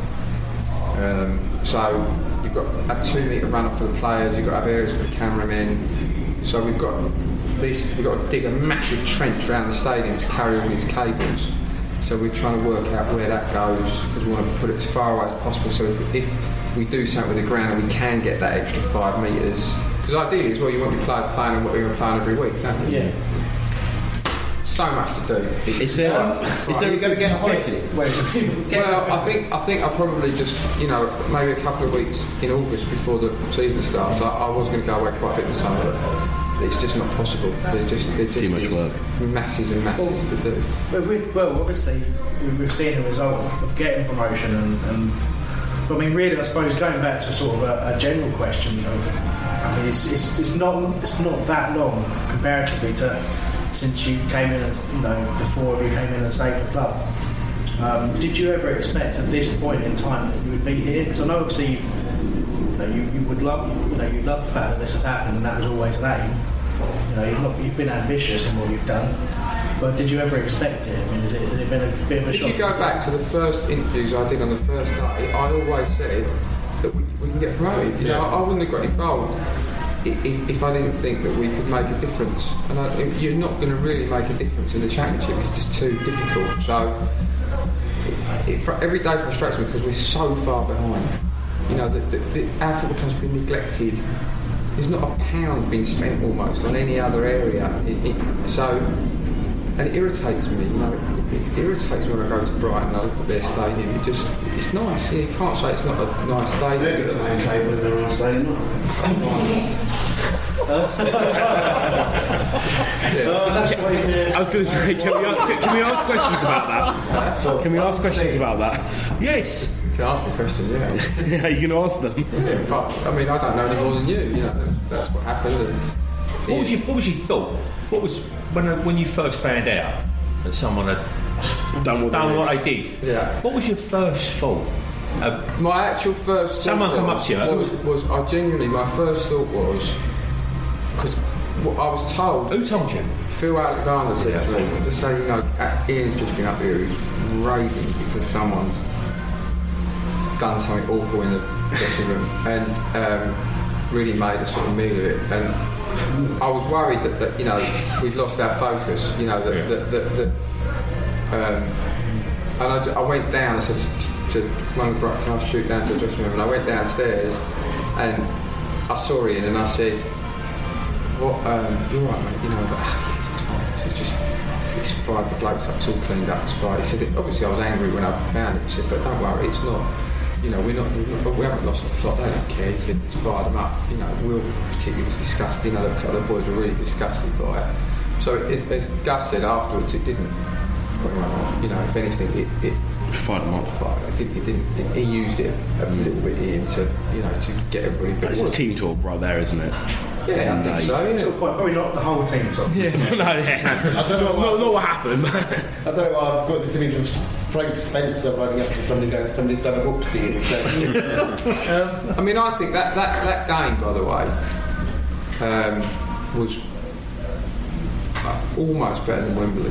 I, I'm not sure that that. It was the moment of going up, but the to go to Brighton and do it in their own backyard. and also for Ian with all the stick that he took over the last the time before when we played them. Um, I just thought, what an unbelievable performance! And, It was a perfect performance, I thought, absorbing the first half and then going out in the second half. And the emotion from them hitting the bar and having one cleared off the line, us going down the other end, Bolasie whipping it in and Wilf scoring a header. What Who's that? Who scored? Who's that? Who's- I said, to, I went to the dressing room. I've never seen you hit the ball, Will. um, I think so, yeah, and, and also because we we spoke after the Ipswich game away, and we just agreed that we needed to start from now. We needed to, you know, we knew we were a good team. That we just lost our way a little bit as teams do, and we needed to start from now and build confidence. We had four games before the end of the season, if you remember then, the Leicester and, and you know up to Peterborough. And we, we, we just had to start again, you know, get back to basics, build confidence. Because by the time we play somebody in the playoffs, we don't know when. You know, we need to be back capable of believing and, that, that we can win a game. And so that that was satisfying for all of us as well because that Brighton game, you know, was it, we plotted away. You know, Ian obviously doing the most of it. You know, but we, we plotted away. Of, I don't think there's anything as a fan that can be more gratifying than actually making a difference. You know, feeling like you've made a little bit of a difference to to getting where, where, where, where you get to, and, and and so that was we you know we executed it brilliantly. The first Brighton game, and, and, and Ian in the playoffs is just just a, you know it, suddenly you just saw he just knew what, I I mean I'm talking everything. He knew what he wanted to do. He knew how he wanted to do it. He, you know he was more worried about the first game than the second game. He said because everybody tries to win the first game and it's the wrong thing to do Steve, can I just ask you though about Brighton, the league game in March? In all honesty, did Ian underestimate how much the fans and maybe uh, majority of the players really, really were passionate about beating them? Uh, because we've read all these things about it's just another football match and so forth, but to the fans and to some of the players, obviously, it's more than just a football match in that respect, and the rivalry is intense. And do you, do you think that, that mentally the players weren't up for it, or do you just think it was a bad day at the office, or or do you think that Ian genuinely didn't really realise that there was such a so much hanging on that game? They want to win every game. You know, they want to win every game. Managers, players, they want to win every game. I mean, even even you know, you go back to that the cup run right at the beginning of that cup run when Dougie was there. You know, all the logic was we didn't have to squad for that. But you, they just they can't. Honestly, they, they, if you told the manager, I really don't want to be in this cup, they just couldn't. They couldn't. You know, they're, they're footballers. They just want to win. They- and they certainly don't want to look bad or stupid or. Um, I think probably he didn't really understand the strength of the rivalry because it is a strange one. Not many people know about it. I think it was a bit of a whirlwind time for Ian, a very difficult time because, I mean, bizarrely, I'm always a great believer in this. You know, what doesn't kill you makes you stronger, and out of adversity, you know, it's when you learn about yourself. And that bad run, which started really at Brighton, didn't it? Mm-hmm. That bad run is what got us to where, in the end to where we wanted to be because at that point it was all just sort of going on around Ian. You, you, you know, wake-up coming to a winning side, and you know, what do I change? You know, and then, then what do I do? Just, you know, and what he doesn't know. He knows. I think you've got to think about. Imagine if you were you're parachuted into a new job halfway through a year into a business that's doing great. You don't know any of the people. You don't know who to trust, who not to trust. You know, you, you, don't, you don't really know the fans. You've got no real natural, you know, you know, history with the club. You've never been there before. You know, you've done to the training ground. You know, it's it's just a maelstrom, and then you know, learning, learning, learning about the, the, the people and, the, and all that stuff. And I think the game was just one of those championship games. You know, in, in the championship, goals change games. If you, if you, you know, we came in at half time, 2 0 down, and they all said to me, you should be 2 0 up. You know, people forget that about the game. You know, we, were, we were better than them for 25, that, that was the championship all over, especially with Peterborough. And we did Peterborough at the very in the last minutes of the game, in the last game of the season, they went down. But if you look at their record about the last seven games, they spanked everyone. They've done everyone, What, and everyone watch could beat everyone. I mean, I- we watched those goals. You watched the first goal. You know, Johnny Pole's probably a little bit narrow, but the ball gets played. I think Ulloa, it, it, it's a long ball, and he just gets ahead to it, and it tips it over Johnny. And lands perfectly for Buckley, who then it's a worldie of a cross. Yeah. So there's only one player. I think Ulloa then is in the penalty area. It comes off his shoulder. He misses the header. If he hits the header, Julian's there to stop it. It comes off his shoulder and, and goes in. So then it's one 0 Then we just just before half time we just lost our head a little bit, didn't we? KG fouls the guy and he sticks it in the top corner. I mean, that's the championship for you. You know, at that point. There's no way are we are we two 0 worse than, than, than Brighton. Then we come out and we try and chase the game, um, and we, we, it wasn't a great second half, which is the bulk of what everybody remembers. You know, um, so in, the end, it, it worked out for us because we went on a bad run. You know, Ian learned a lot about the players, he learned about himself with the club. Stopped standing on the ceremony. Right now, I've got something I can fix. You know, let me get right sleeves rolled up, and it, it, it, worked out fine in the end. I suppose the comments at the end. I mean, Dougie used to say this. You know, you can't in a football club, it, it can't be a tempestuous place really, in the training ground. You know, you can't be screaming and shouting at the players one minute and telling them they're great the next minute. And you know, you've got to have some kind of constancy. You know, and if we say to the players afterwards, "Oh, that's it now. You know, you've lost to Brighton. This is a disaster." You know, it, Ian was trying to say it's just three points. I know it's a you know, we all feel bad about it. But in the end, it is just three points. It's all we've actually really lost is three points away from home, which isn't really the end of the world in the championship. You're going to lose games away from home. Yes, it's the you know he should have said, look, I know it hurts because it's especially bad and it's Brighton and all that sort of stuff. But let's think, look on the bright side. We we've actually lost anything. We just got to suck, suck it up for a week. Um, and it was all a learning curve, and I'm, I'm, I'm just very pleased for Ian because he's a very, very nice man. Ian. You know, this is what you have to remember about Ian. He's a very, very decent human being. We're going to have trials and tribulations in the future and all that because that's the nature of the, of, of, the beast. And, and he's decent and he's hardworking and he cares about people. Um, he cares about our club. He, he- he- I think now very much there's a bond starting to build between him and the fans and everything. So, you know, those things take time, and that was a that was a bad moment for that, and it could have sent it the wrong way. But he had the fortitude and the strength and the desire and the courage to get there in the end. How important was the, uh, I guess, from the team spirit that came from people like Damo Delaney and, and sort of big big characters in the dressing room that actually Yeah, managed to pull the team together? Essential. It's all about.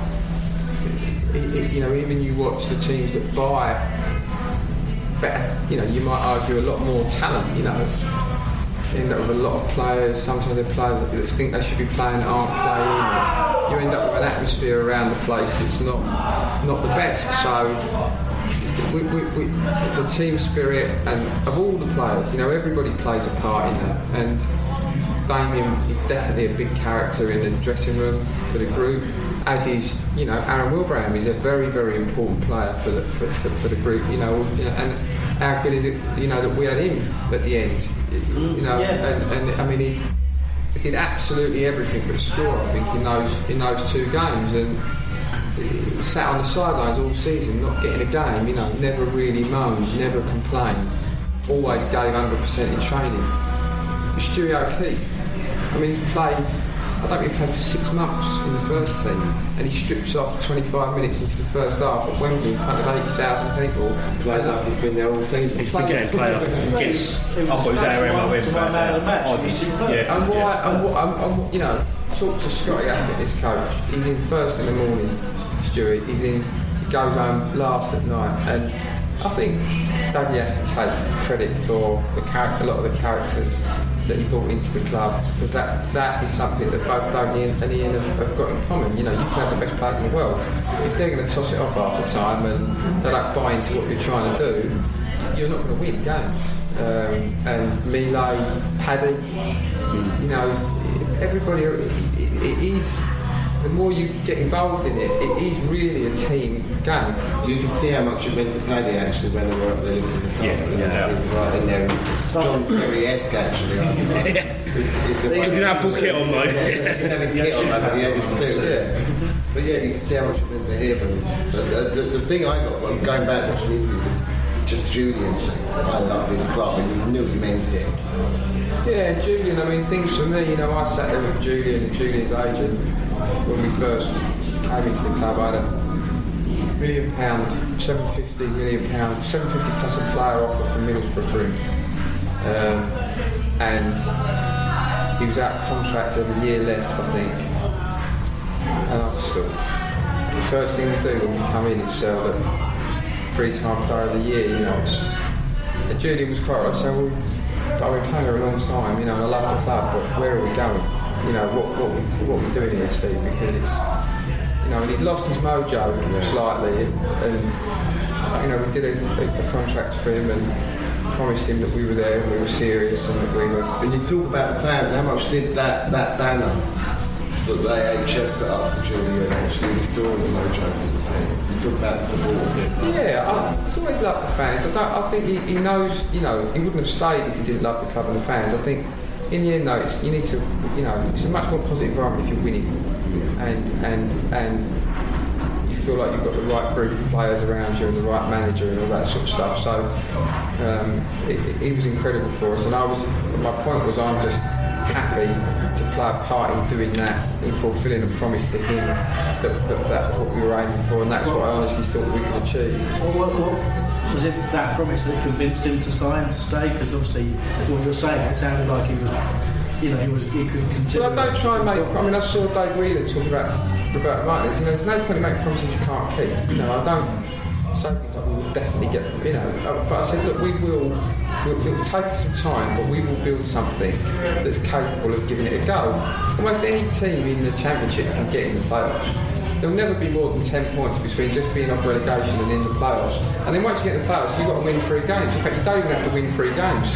You have to aggregate Draw score over two. And so it, it's, it's really possible if you get the right environment. I mean, what, what I'm pleased about is that we've created, and I think actually my sort of background in advertising helps because in advertising, you know, if you want talented people, you know, you've got to give everybody kind of room to breathe. You've got to create a positive environment. I keep going on about this.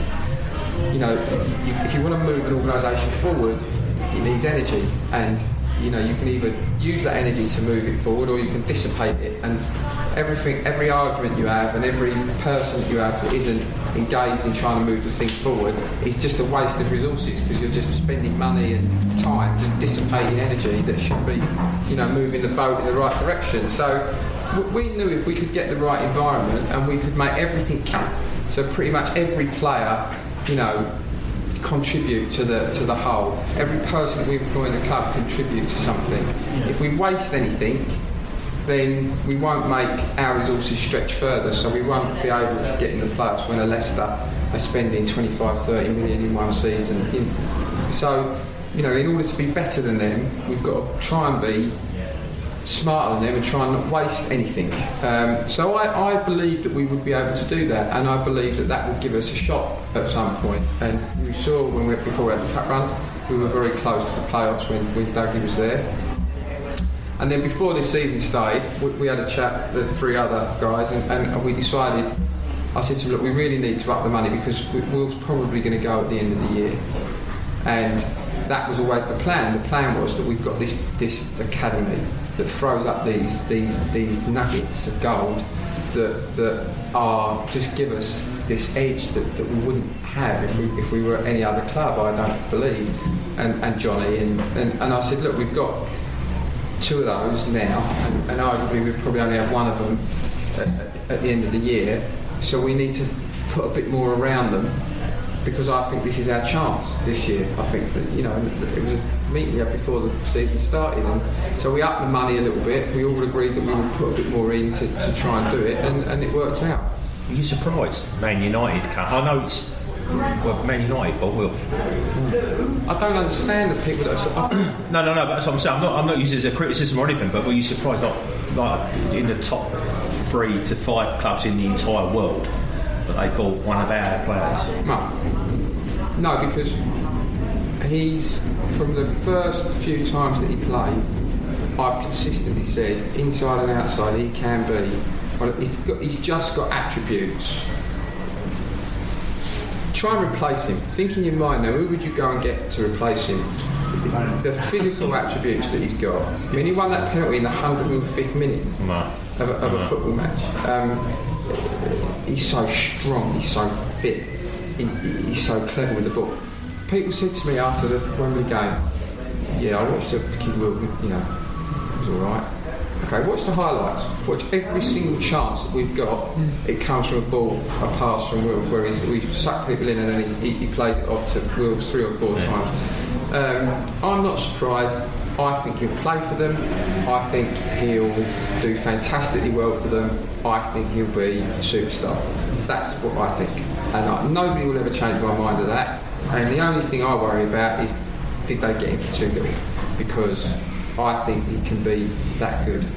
So I think you said uh, beginning of the year something along the lines, or maybe not you, but the club in general said that you wouldn't sell him for less than 20 million, Yeah. so, something like that. And obviously he went for a little bit less than that and some add-ons, whatever's, whatever's in his clause. Maybe it was maybe it was Dougie, yeah. But um, uh, alluding to what you've just said, yeah, I, th- I, I totally agree with you. I think that if you were to sell him today, like say, right, Wilf is for sale today after his performances uh, in the playoffs and in Wembley, that possibly Yeah, you, might, you might- have got another five million or ten million for him. Who knows? But you, you might not have done so. You know, you, you took you took the gamble when you did. Everyone thought it was a great deal at the time. I mean, I think most most, most get, I mean, people think could, think we he could is get good. 20 million for him. We could. It is possible. Potentially, yes, with We- add-ons it- and with, so on. with, with the sell on and, and, and all that stuff. You Do you have a sell on for him? Yeah. You do. Yeah, we've got a sell on, yeah. So um, I think we could, you know, it's a bit of a long shot getting a 20 on, but, you know, we have to go for, you know, probably something like 50, 60. But it's not, it's not impossible, is it? Yeah. It's not impossible. And, the, you know, transfer fees only go up, don't they? So, Especially with Man City. and the, big, the bigger, yeah, the bigger problem is then why would you leave Man United? You know, that's that's the bit that he's less likely to go. So, Yeah. I mean, there's something in there, for example, when he, if he signs a new contract with them. So I said to them, we're going to have a sell-on, but what, what's the point of a sell-on? Nobody leaves. Where are you going to leave? You're the best club in the world. I mean, and they are. You know, I'm, but you can't. You know, whether you like Man United or not, you know that is probably it's the it's the biggest football club. Okay, Real Madrid and Barcelona get these ridiculous TV deals because they hog all the TV money, but it's it's the biggest club in the world, I think. Uh, Real would probably and Barca would have an argument with that, but the, those three are Certainly, brand brand wise, everyone knows the Man United brand. Must be amazing for him though to be playing one in the Championship and then going to the Champions League, being involved in Champions But League. everything that you know, I was talking to Man United about him at the Premier meeting. Every time that lad is asked a question at a different level, yeah, he's giving the answers. And yeah. for me, a true champion, in a, in a, when you put them in, in an occasion in a new environment, you know, you've got to say 90% of people it kind of overcomes them, and they have to do it two or three times before they get comfortable with it. Champions do things you've never seen them do before in those environments. Something inside them takes them to another level that, that even they probably don't know they're capable of. And that's what we saw with Wilf at the Brighton game. For me, in the Brighton game, he just did things I've never seen. You know, he, he runs inside a defender and into the ball. He's never done that before in his life. And, and Apparently Ian told him to do that though. He wants to Get inside the defender. So someone come inside the winger. Or vice versa if Wolves Ian was trying to get. Ian was trying to get all season. Was trying to get. Uh, this, when they talk about players learning, so Ian was trying to get both of them to run inside the fullbacks more and get on the end. You know, get more goals. we, we, even though we ended up second highest scorers in the division, I think we, we, we were always. You know, it's, that's because Glenn, you know, five and three in one game and all that sort of stuff. Uh, but we were a bit short of other contri- you know contributors for goals. So when Ian says that, he didn't tell him to run inside Wayne Bridge, wait for Bolasie to cross it, and, and then you know what he said was. You've got to take more chances, you've got to gamble more, and you've got to get, when the ball's the other side, you've got to run inside the defender and try and get on the end of things. I heard that when he scored, he ran straight over to Ian and said, I did it, boss, I did what you said. kind of thing. Is that the Wayne Bridge that had Wilf in his pocket? so we keep being reminded week in, week out by it. Yeah, Uh, Ben, sorry, Ben. Yeah, talking about us, talking about Wilf, how much, uh, obviously him going, how harder does that make this close season for you? How much work Yeah. have you got to do and how much have you You know, done? it does, doesn't it? I think, I think we're in it. We've, we've, got a lot of positives, but we have got two negatives. In that, probably our two most potent attacking. We come up without that continuity of having Wilf and Glenn. You know, Glenn's as, as big a loss as that. It looks like probably we can't name him in the 25 when we start up because he definitely won't be ready. So it's going to be January before he's there. So we've, we've got big challenges because you know when we talk about we can find players, but it's we, attitudinally, you know, we've got to get the the, the, the, the right players. So. Yeah, when Brighton wants to give us through. No, no, I mean, there's, we don't care where we get them from. You know, I, mean, I really don't care where we get them from. Um, How- How's, how's going up going to affect the promotion of the academy players, do you think? Because obviously in the Championship you're at the lower league, you, you can be blood there more. squeezed to bring them in. Yes, I think that that's a fair point. I think that's something we've got to be mindful of.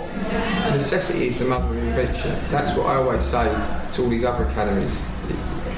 I mean, we, sh- we, we almost deliberately strangle the money a little bit because then people have to go and find things. If you give people money, they'll spend it. Yeah. It's a fact, you know. It's a, uh, all my business life, I've never had enough. I've never had as much as everybody else, but I quite like it because it makes you think about things in a, in a different way. And I quite like giving that challenge to people because I know then they'll have to think of a solution or, or a way around it. Now, obviously, we, we, we, we, you know, there's a little bit more money available. There is a temptation to go and get it rather than build it. But I think that there's, having said that, there's a there's a real infrastructure at our place that just doesn't do that. You know, there's a real process with Gary now as well being involved with the 21s and, and as well as the academy. There's a real process that, that brings them through, and we'll, we'll never have the you know the squads that these big clubs have got. Not certainly for the next 10 years or so. So we'll always be looking. You know, so I think there's a few, you know, Kaikai and, and um, a few others um, that, that, that are knock, you know, really knocking on the door and get their chance. Do you think you bear in mind as well, bear in mind as well, just one really positive thing that I should tell you. So there's a couple of differences in the Premier League. So you've got a name of 25 man squad. There are no emergency loans. So you cannot loan a player unless it's window to window. So effectively, when you do a, a loan, it's, it's, it's like the FIFA rules. It's a transfer. They transfer to your club for that period. So in the Championship, you know, you see all these emergency loan periods. So even between the windows, you can go and get a player for a month or 90 days or whatever. You can't do that in the Premier League. So, but you can. Anybody under 21 doesn't count in your 25. So if you get injuries any time between the September window and the January window, the only thing you can do about it is play somebody from the youth team if you need if you need cover, and that's a rule that they've, they've obviously brought in because they want to encourage all of the clubs to bring people through. So actually, there is a in a weird way there's a more of a possibility that you'll end up seeing youngsters in the squad, and even if you've got 25 and you haven't got injuries. You know, maybe not doing so well. You can bring people in. That's the only place you can go and get them from. You can't get them from anywhere else. You can only get them from your youth team. So there is a real, you you know, I don't think it's, it's too much to worry about. Where would our academy? Sorry, to, sort of break in a second. Where would our academy sit within the uh, sort of the Premiership teams? I mean, how, how far up in the in that table does our academy come? Well, last year we were in the, we, we played in the Cat One Games program, and there were I think there were something like 24 teams in that program, and they was they played each other at the beginning, and then the teams that did better got into three groups of eight. I might have this wrong, but that's roughly right, and we were in the top eight group. So, we, we, we, you know, under 18 we're our category status changed now that we've we, gone up. Well, we're two. What happened was we, we because we applied for one, we didn't get it. They they'd done the fixtures, so we ended up in the Cat One Games program. So we're back down to the Cat Two Games program, but they're looking at changing all that anyway, making it more regional. They're going to allow the Cat One clubs to play the Cat Two clubs anyway, because the Cat One clubs have got a problem that you've got to get six or eight thousand hours coaching with a kid. But if you can only play other Cat One clubs, and half of them are one of them's Middlesbrough and one, of them you're going to be away. You're going to be two days travelling and recovery to play Middlesbrough away. So you can't get the coaching hours because you're. So they're looking at regionalising some of it, and it's all it's all a bit up in the air at the moment. But Something you're in favour of, then?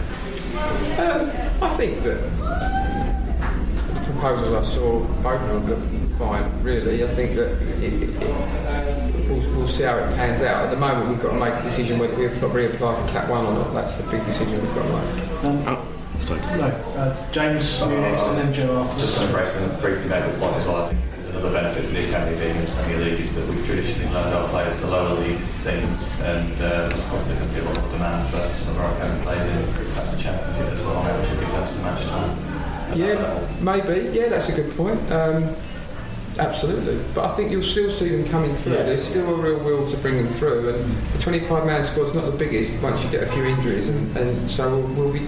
There's no doubt at all we'll be dipping into to that. And even maybe some of them get, might get named in the 25. Although, bear in mind, there's less inclination to do it. Why would you put them in the 25 when you can Yeah, bring them in you don't anyway? count, So, yeah. you know. When you when you uh, you for first took the club, it was it was to, initially was to save the club from going out of business, and your body language and, and, and the way that you're talking to us now is that you, you once said that the club is still up for sale, but you seem to be now in it for the long run. No, just because you've gone up, but. Is that you, where do you see yourself in? You know, because we, we read on Twitter and, and the odd paper that the Napoli owners interested in buying us now. We've gone up and, and we're linked with every single transfer, every single player, apart from the huge, the top, you know, top players. But uh, where, where do you see where do you see yourself in in three years? You see yourself, you got the four of you. Well, you've got to remember that, that because I've got the other three involved, that I've always had a duty of care towards their money as much as my own, of course. And so I've, I've always tried to counsel them, you know, that we might have to sell it because it, it really in the championship you're just going to constantly put in money. you know. Steve, Steve said it. he doesn't never get any money back. He just gives it out. Yeah, and you know, there's a limit to how much anybody wants to do that. Of course. I mean, certainly, you know, it got to the point probably for me where,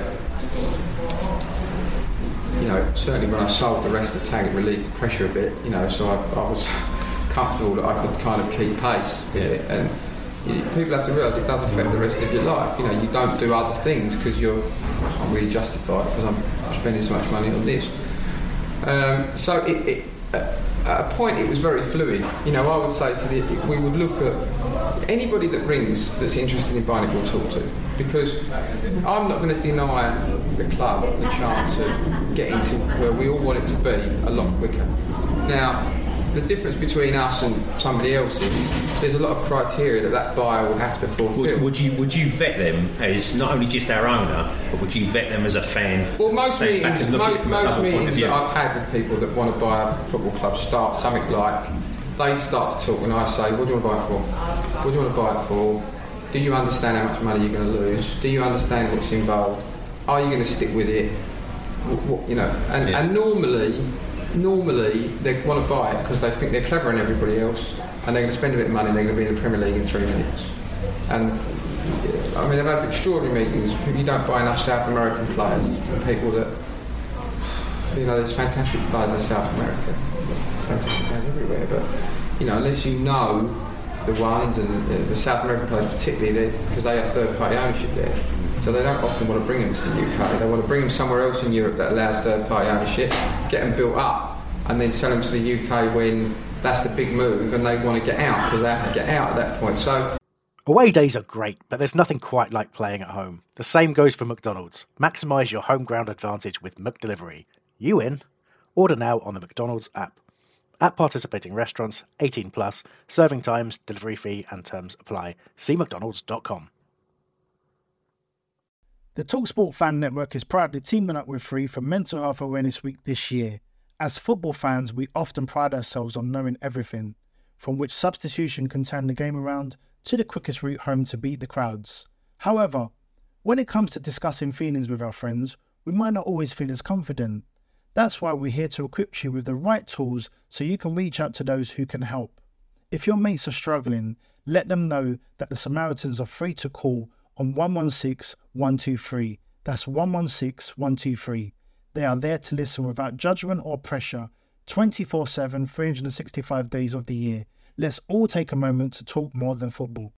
you know, you just talk to people that, that, that are naive to what's involved, and it worries you because you know. Anyone talk to you yet?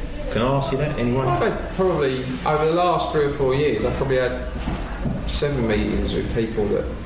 Serious or just No, no. I mean, we, we've got we've got a, a little process which is somebody rings up or, or emails and says that they- they've got a, some people that are interested by the club. Fine, We- we'll happy to have a meeting with the principal. So, I, the person's got the money that's going to buy the club. Ninety percent of the time, that gets rid of them because most of what you get is somebody who's trying to find out a price for a football club, a middleman, and then go and punt it around somewhere, try and get somebody to buy it, and then take a cut out of selling it. That's 90% of the people that contact you. So as soon as you say, well, you know, we want a non-disclosure agreement, and we want to, we signed by the principal, and we want to meet the principal. I mean, all right, if they're Bill Gates, they can send a representative, but we want to know who they are because before, you know, this is a football club, it's a public enterprise. If if it gets out that we're going to sell it to somebody unpalatable or even in conversations with, with someone like that, it would be a whole maelstrom and distraction that we don't need around the club because we're all trying to sell. Because we don't, you know, want to sell it, but we will sell it if there's somebody that, that can do a better job than us, basically. Um, so that's where we are. And, and, and but 90% of the ones a year we don't even get contact. Do you think there is? From our point of view, I don't think there is. From where you've got us, from I've got one more question before you, before you answer that. Uh-huh. How close, how actually close in minutes or hours were we, were Crystal Palace FC going out of business? Literally, when they, when they turned around and went, it's 5.30 and you're finished. There'll always be, there'll always be a Crystal Palace football club. No, I know that, but there'll, I know- always, there'll always be a Crystal Palace football club. So when we talk about going out of business, you know, the old company being liquidated, us effectively being chucked out the football league, which is what would have happened. That's how close was it? And starting again, yeah, really close. I mean, if was it hours, days, or no, because we'd got to the end of the season, and the league would have been really lenient about trying to find somebody else. Yeah. Um, but there wouldn't have been a lot of time because the league would have said, we, "We've got a, the, the league's biggest nightmare." Is somebody going out of Going out business during the yeah, season? yeah. That's their biggest nightmare. What do you do with the results? Can you imagine the lawsuits and the grief?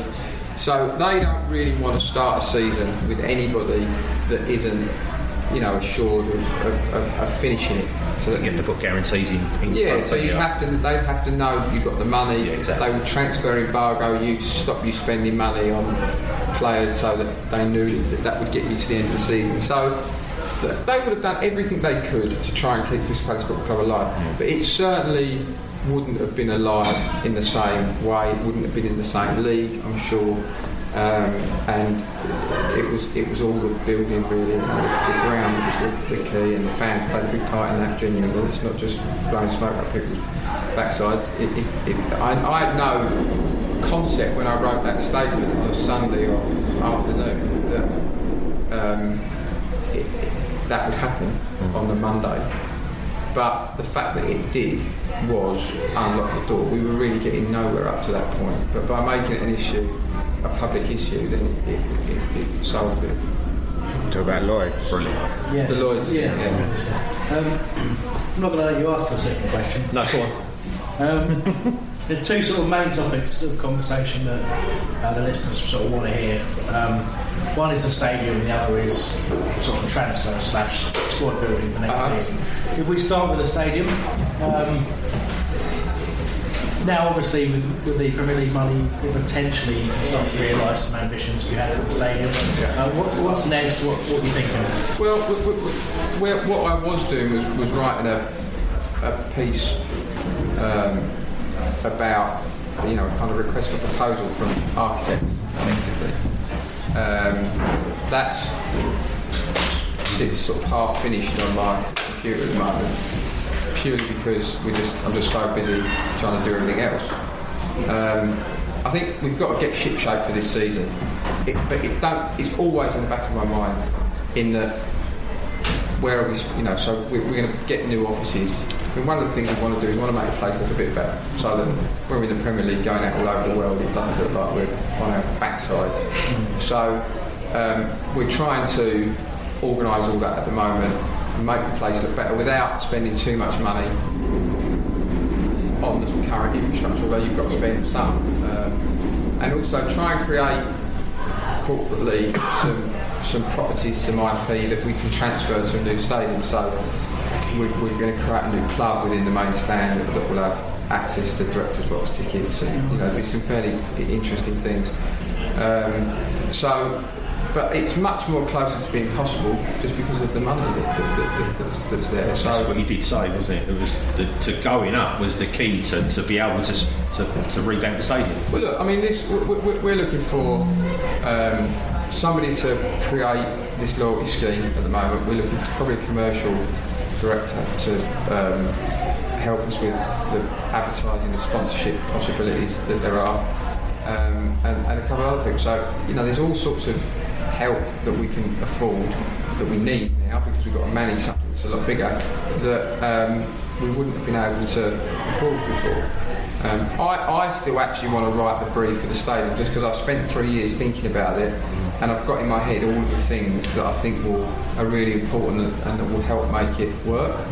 Um, but it's, it, I'm probably going to have to wait to the end of the summer to. I still do bits, you know, when I'm on trains and things like that. Um, but I'll probably wait to the end of the summer before I finish it because I I think we just got to get what we've got in a decent enough shape. And all the, a lot of the things we're doing now will, will help us, you know, get there. How important is uh, non-match day revenue now that we're, now that we're in Premiership? Like actually having things like I don't know concerts at the stadium or you know something to actually keep that money going between Well, Saturday, yeah, you don't, you don't want to lose any revenue, do you? But I mean, we'll do things like we're, we're trying to get the. Don't know if anybody's been in the main block, but the Stanley Stevenson, you can't get to it from the reception. So we're trying to get a staircase up to that because then that means that we can use that for all our Hilton events that we have with this, we can we can actually do them in the stadium. That gives us a much bigger room to sell on match day.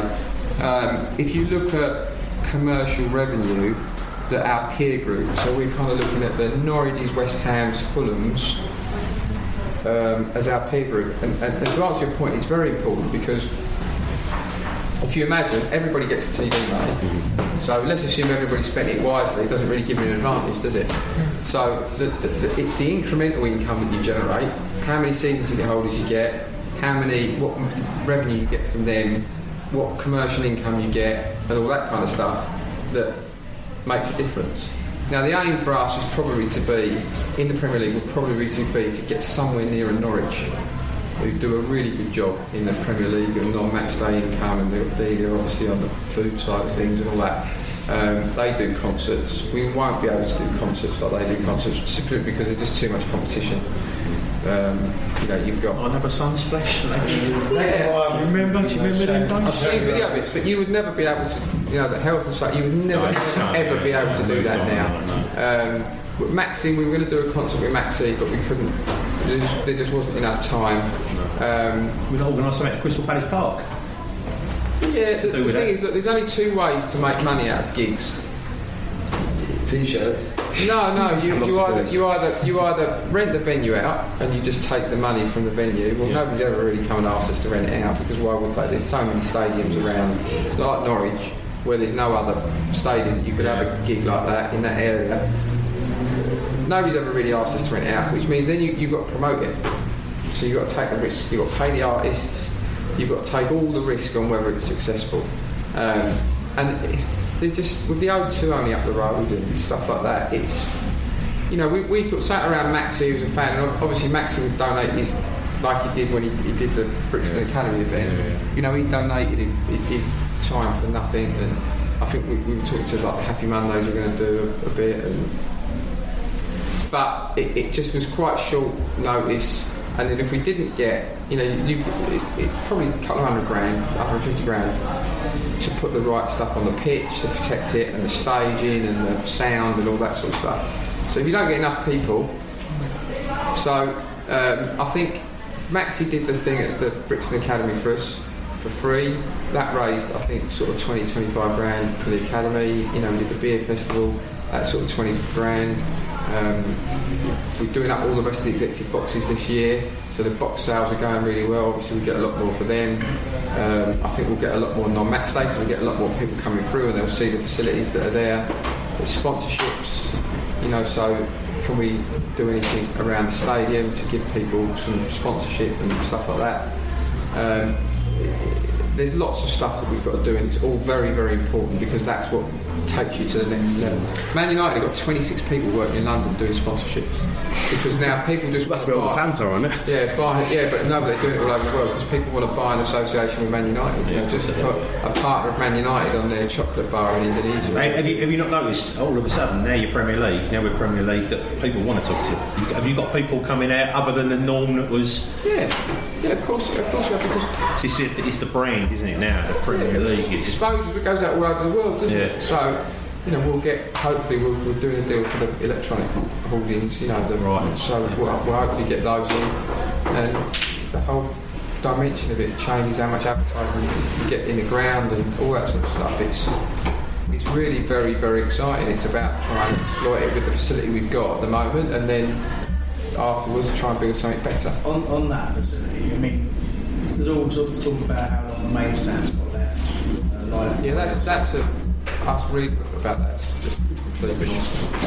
Yeah, there's no like most most stands fine. Really. It's, it's not great, but it's, there's no safety certificate. I mean, somebody must literally have heard something, made that up one day. That's been going on for three, four years. Yeah, I've, I've heard that about the safety I heard system, about this yeah. season today.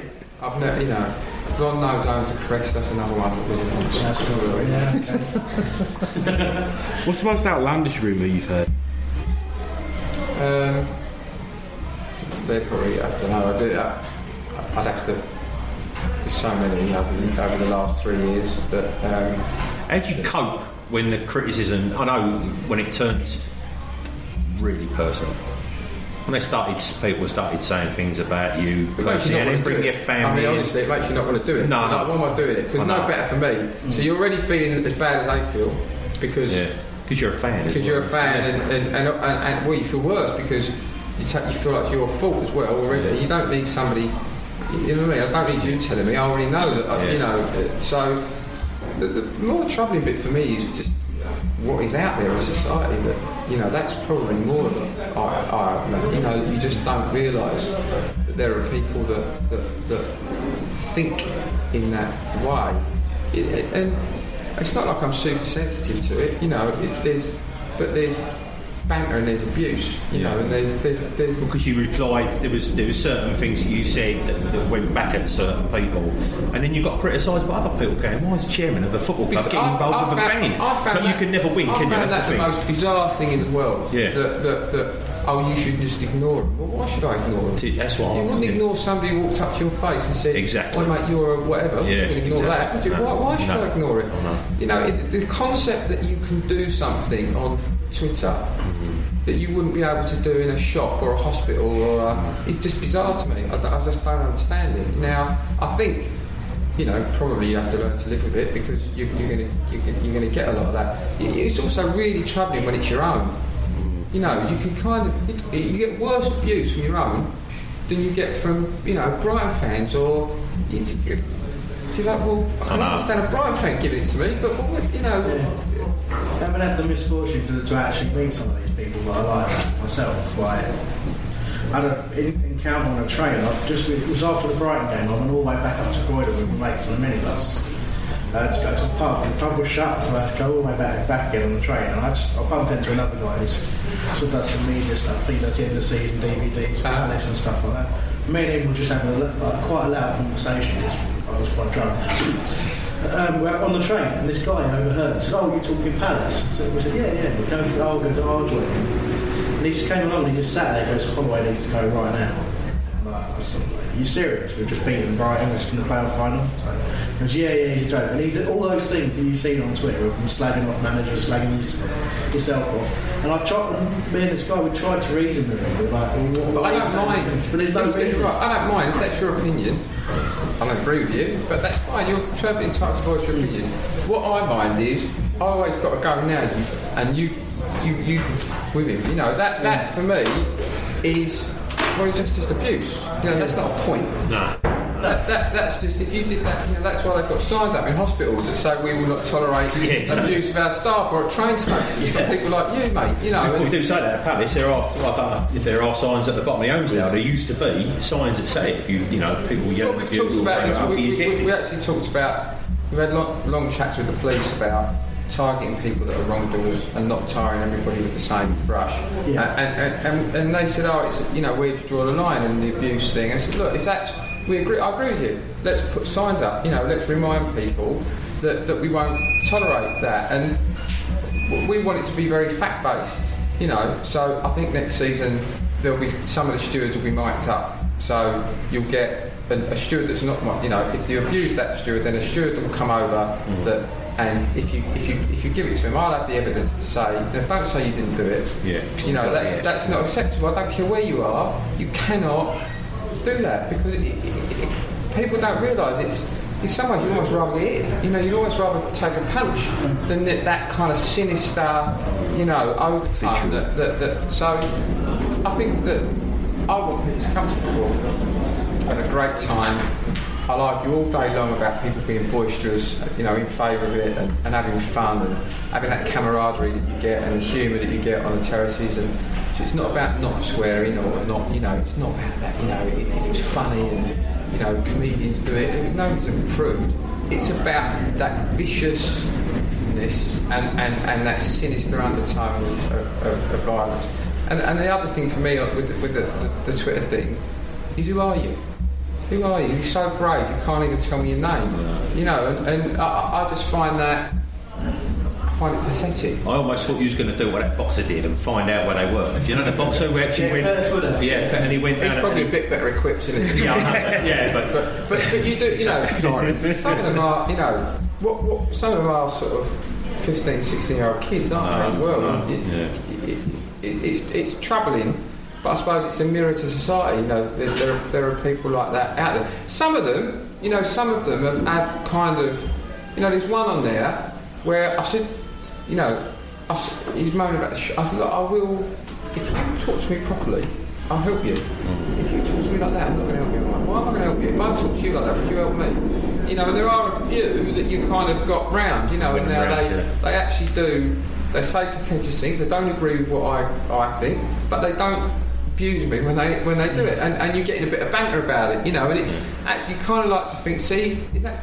better? Like, we, we can still be friends. You can, they don't have to disagree with me, but we, we just can voice our opinions in a humorous way, knowing that actually we all want the same thing. It's you the know, same goal at the end of the day. Do you think it's it's been difficult being as in touch with the fans as, as the four of you are, and actually always talking to the fans on the forums, on Twitter, etc. Do you sometimes feel like actually maybe I shouldn't do that? Maybe I should pull away and you know act like some of the, the other the other chairmen uh, around are. So you know basically me, no, because uh, for me, I think that it's a, it's a, in any business now. If you've got that access to your you fan base, in our case, customers, in the case of a business, they're both aren't they? If you've got that access to them, why, would- why would you why would you deny that? It's Because there's immediate a few- interaction, isn't it? Because there's the a thing. few Yeah. few idiots. You know, why would you stop doing anything for a few idiots when so much of it is positive? I think what's really important is that you get a broad view. And, and Steve and I have spoken about this with regards to the BBS.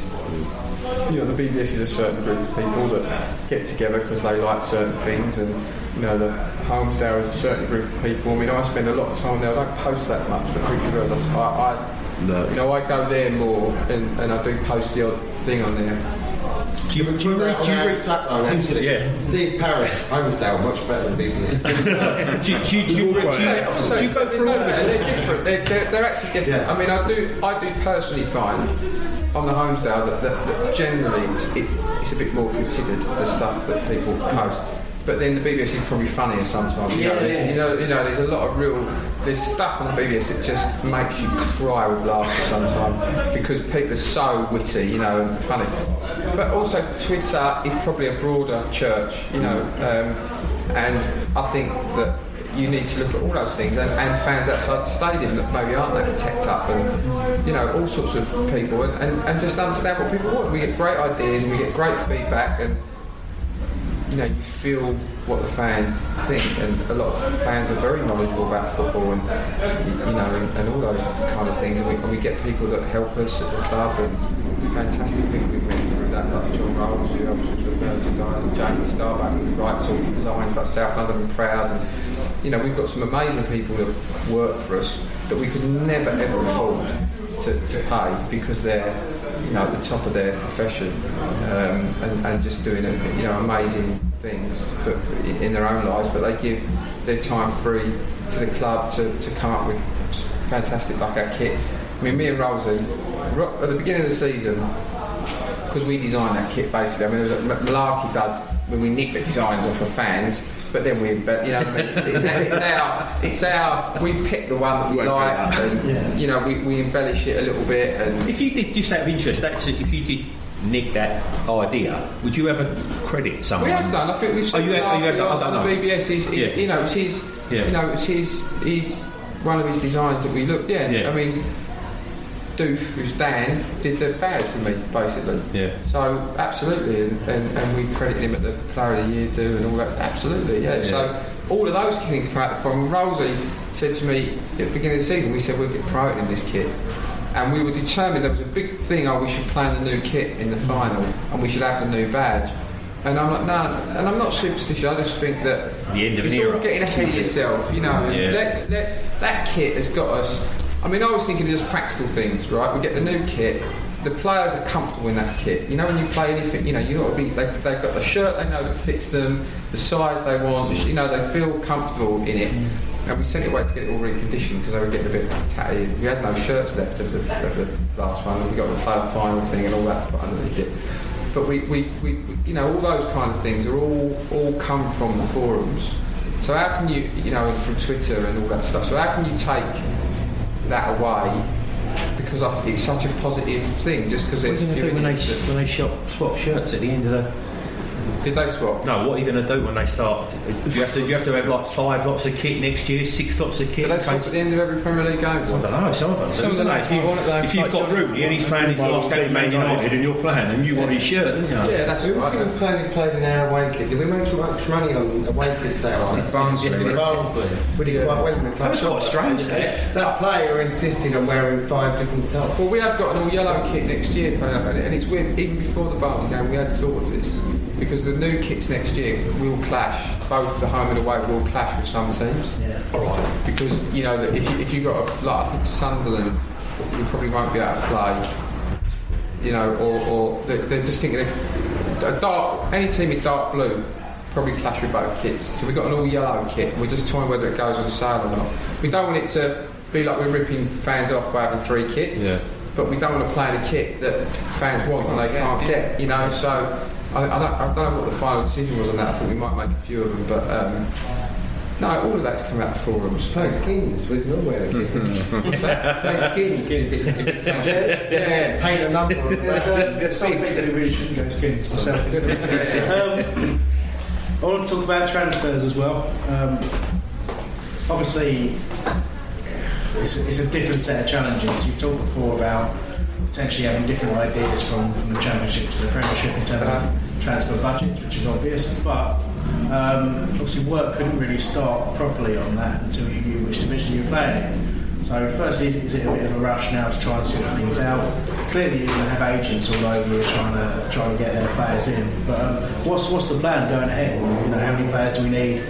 You know, you know. What, Yeah, I think we need a few to, to, to, to help the lads out. Um, what we're doing at the moment is Ian's been away for a week, just get a break and people on the phone most days. Um, and we're, we're, he's basically working out where we are with what we've got. So what you know, he'll be in the 25, and then what, what do we want? Um, very brutal game football, you know. Yeah. So we've got to decide what we've got, what we need, and then there's a meeting with me and Ian and the chief scout and the um, couple of other people that we've got that help us with foreign players on Wednesday. And we'll have a hit list, and then it's just a matter of negotiating. And, and everybody thinks we've got a load of money, so the price doubles, doesn't it? And um, and then so we, we just spent the last sort of couple of weeks really just getting a list. All the agents will say these are the players that they think might be available. Um, this, this is the kind of money that you might be looking at if, if a club is, is thinking about selling them. And everybody, you just compile a massive list really. Uh, and he is really easy to work with that way. You know, he's like me. You know, he wants to make decisions, informed decisions, from as much knowledge as possible. So at the moment, it's about collating knowledge. You've obviously got the homegrown thing, which is a, you know, that's another issue. So you've got to have 17, 18 homegrown players in the, in the 25. Um, so, in fact, so in fact, not a homegrown player, as an example, because he hasn't been here three years. Um, so there are lots of challenges around how we manipulate and manoeuvre to get what we want. Um, we, you know, we know we know we've got strength, and if, if, if, if nothing else, we need some goal scorers and, and, and, and a replacement for Will. So, uh, and then we've got a couple of contract situations. So I think we've just done Gabs because he was out of contract. Um, his Premier League experience, I think he did great. You know, once he got himself fit and up to speed, I think the last three games he was he was rock solid. I mean, the other thing, obviously, when I mean, you know, we need to see the goal in the playoff. You know, we need to see the goal in any of the three games. So, um, so there's plenty to do on the on the playing front. But we're not going to panic, and we're not going to start, you know, being idiots and paying stupid money for people who play. I think Kamiana's in. You've had a- yeah, he's- he's- And we look at the forums, you know, and uh, you know all the transfer ideas on there. You know, you see if there's anything left field or anything. You know, there's no, there's no uh, ideas can come from anywhere, can't they? Stuff that's sort of um, in the news now. I mean, obviously we're we're all used, as you are, to transfer windows and being linked with people. Since we're now Premier League, it's, it's just got mental in terms of who we're being linked with. Um, has anything moved to that sort of level? You talk about compiling a list. Are there anything where you've gone for players that aren't currently contracted to Palace? Where you've, We've already rang some chairman and said, "Are you, you know, would you be interested in selling that player? and How much would it be?" Because you can't make any decision unless you know. You you can't decide whether you want a car, can you? Unless you know how much it is. So we've made some inquiries, but it doesn't really mean that we're gung ho about a particular player. We're just trying to find out information so that we can put op- options in front of Ian and, and he can make decisions. So, uh, so we're, and then everybody will link you with a player because agents will always you know, we will be linked Palace with a certain type of player now all summer because it's a way of drumming up interest in the players. I mean, put, put it this way: we, I've never rung a newspaper and said to a newspaper or to a news outlet, we, "Oh, by the way, just so you know, so you, you, you feel a bit slow this week with news. You, we're interested in this list of players." So anything that you see in the paper hasn't come from us. Therefore, it could or couldn't be true. Take you, you take your, you know. Sometimes stuff in the paper is so true, you like. No, I was just going to say Where's the that. leak? And, uh, where did I get that from? Yeah. There was one instance with Dougie. I can't remember the play, but he was at the training ground, and we'd done a deal with him. And he said, "But nobody, Steve, must know." I said, "Well, you know me, don't you? I mean, I'm, you know, and I'm genuinely like the grave on these things." I said, "He said, no, Steve, no one must know." I said, look, it's fine, but." I'll have a bet with you. We don't get to the end of the training ground road before it's somewhere. I'll have that bet with you. And he said, he said, all right, you know, so I think he keeps quiet. There's no one here. And he hadn't even left, and it was on Sky Sports. Which player was it? So who, who, who was it? I can't remember. I can't remember who it was. Glenn Murray, his contract. Glenn Murray sat down with Christie and Ian and Phil, and they finished the last bits of his contract. And there's still some stuff to do in administration. And he went home, and it was on Sky News. He signed a new contract. He well, you know, and everybody you talk to, nobody said anything. You know, well, I'm told, well, I'm told, well, I'm told. She just, I don't know. Uh, we've cut, we've cut down on a lot. When I first got there, I mean, there was a Darren Ambrose situation where every single last detail of what we'd offered him was in the paper, and we, we, I'm just let everybody know now. So, so if I ever find anybody that's, that's done that, they won't be the club anymore, and that and that cut down a lot of it. But they still do find stuff out, and then seventy-five percent of it's not true. And but even I fall for it. You know, I, I'll ring in and go, "Is he interested in some bloke in Portugal called, you know, Pinko Cinco or something?" And, and he'll, he'll, he'll, he'll, he'll say, "No, no, no, I've never heard of him. That's what he's talking about." But that would be an agent who's just decided that basically that's a way to drum up interest in the Premier League in his, in his players. Obviously, I mean, we, we remember obviously with, with Glenn Murray when he came, then there was sort of rumours for, for a long time about whether he was coming to us or not.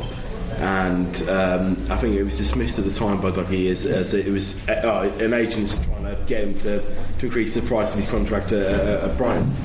I mean, is there any, ever any, any kind of situations where you want to just correct people, but you can't? You have to keep Yeah, all the keep, keep time. them often as well, you know, you don't want it to get out, do you? Because you think that you've got, you're just about to sign a player, And suddenly a lot of people don't maybe even know he's available, and then it gets out. That's why they do it because they want to get a last, or the other chairman might do it maybe if they're buy, if they're selling somebody. So you literally can be about to sign, and then someone will phone his agent and gazump you before he's put, and then there's nothing you can do. The best story, and this I, I think this was in the paper, and I checked it with Steve Bruce, was we were interested in DJ Campbell and um, in the January window. So we really were, right? Yeah, so we were interested in him. And then, but Hull really wanted him. So he went up there, and on deadline day, he was sitting with Steve Bruce, the agent, and the team, and they'd done a deal.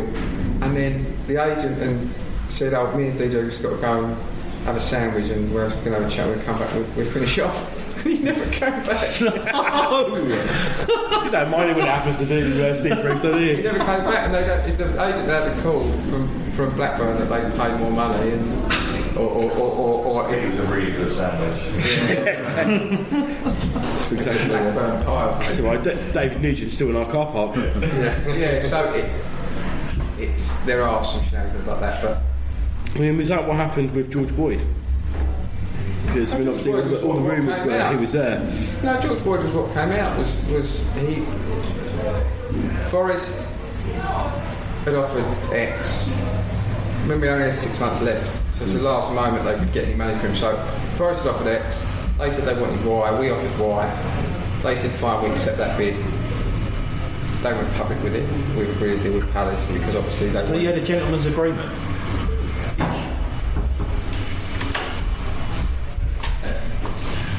football, you know. I mean, if you're going to get wound up about these things, you never do it. No, that's right. No, that's right. So, Has anyone taken to uh, Specsavers yet, though? George Oh, Boyd. George Boyd, yeah. And then and then they matched our bid, I think, Forest.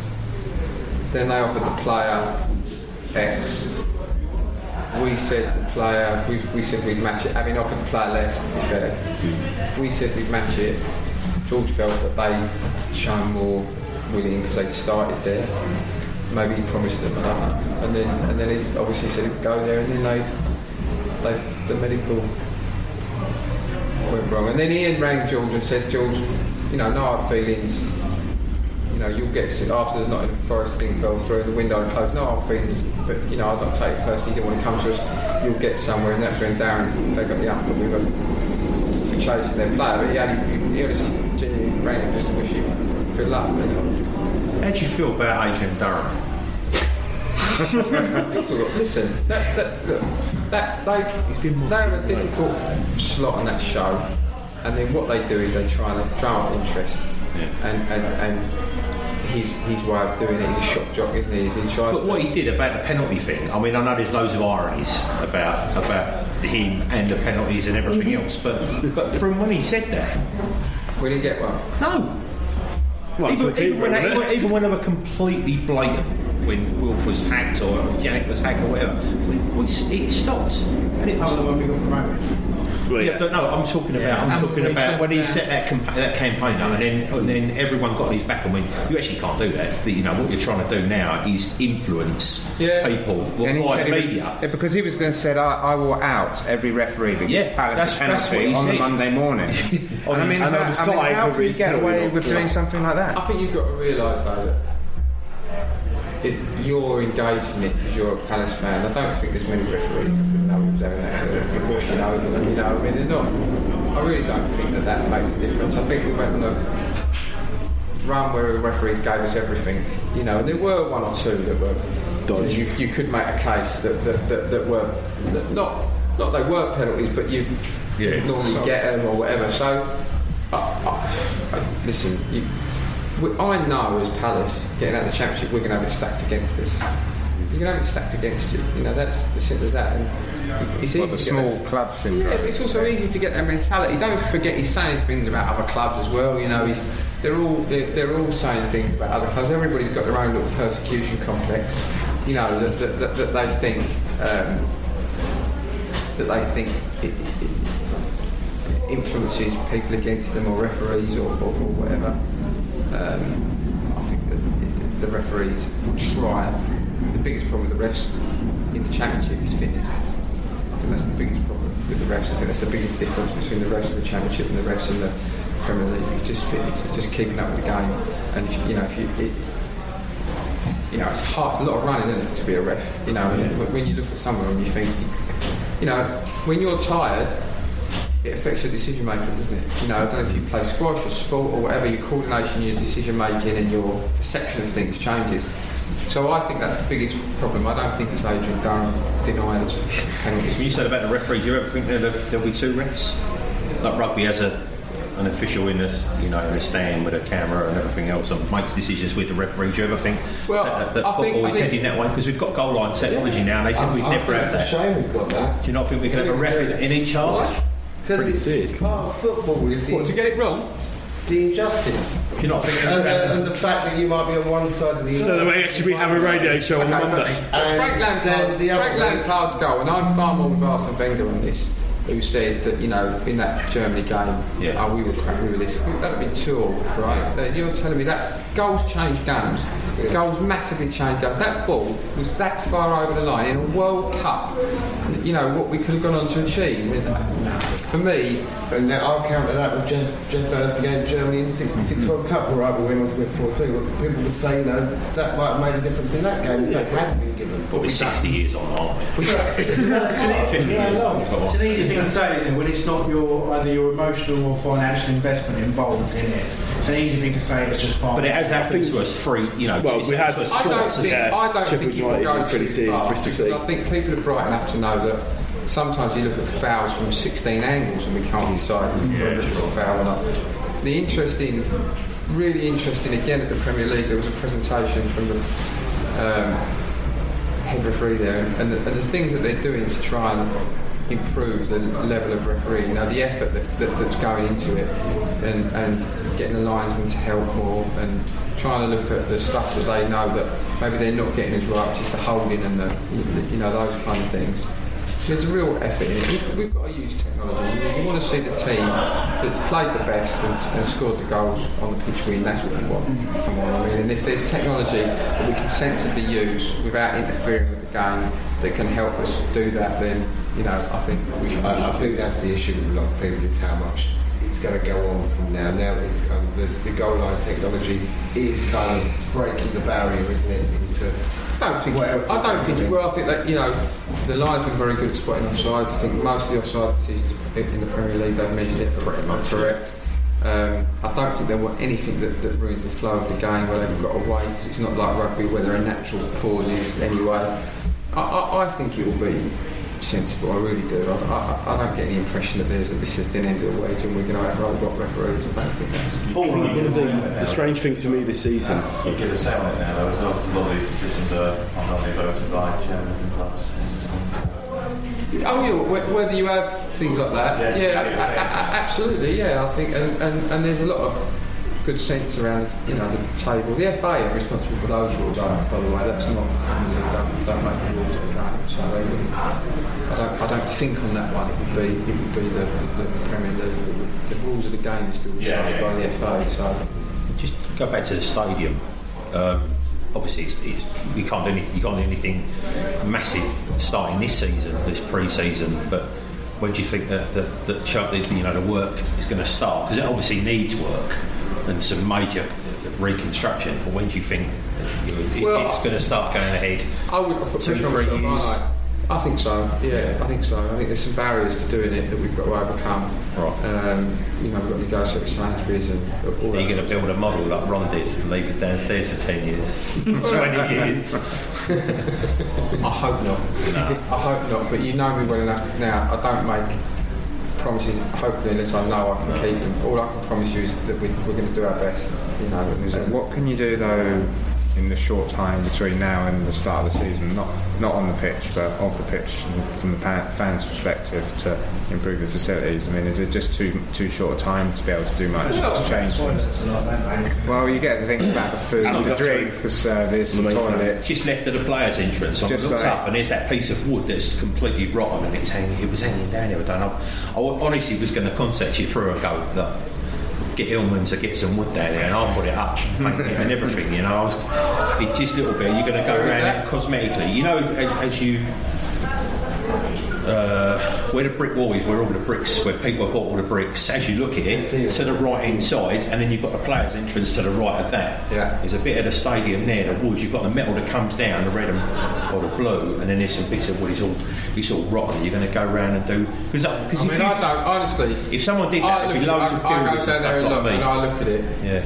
and I don't know where to start. I know. But could, would you start work parties and stuff like that for people that, that, that are not someone that go, yeah, I'll do DIY and I'll make it look Mickey Mouse. People that have got little, little companies and that would come in. You know, if you need tiling done, I'm a tiler, so I'd, I'd help you do Yeah. tiling and stuff. You know, the same as other, you know, loads Yeah, of I people so. got I- little companies. Would you? no, no, no, no, no, no. I wouldn't charge for it. By the way. Don't piss off making it 50 square metres or that. I think, I think we, we will try and aesthetically improve the look of the stadium, but without wasting money on something that we're going to tear down.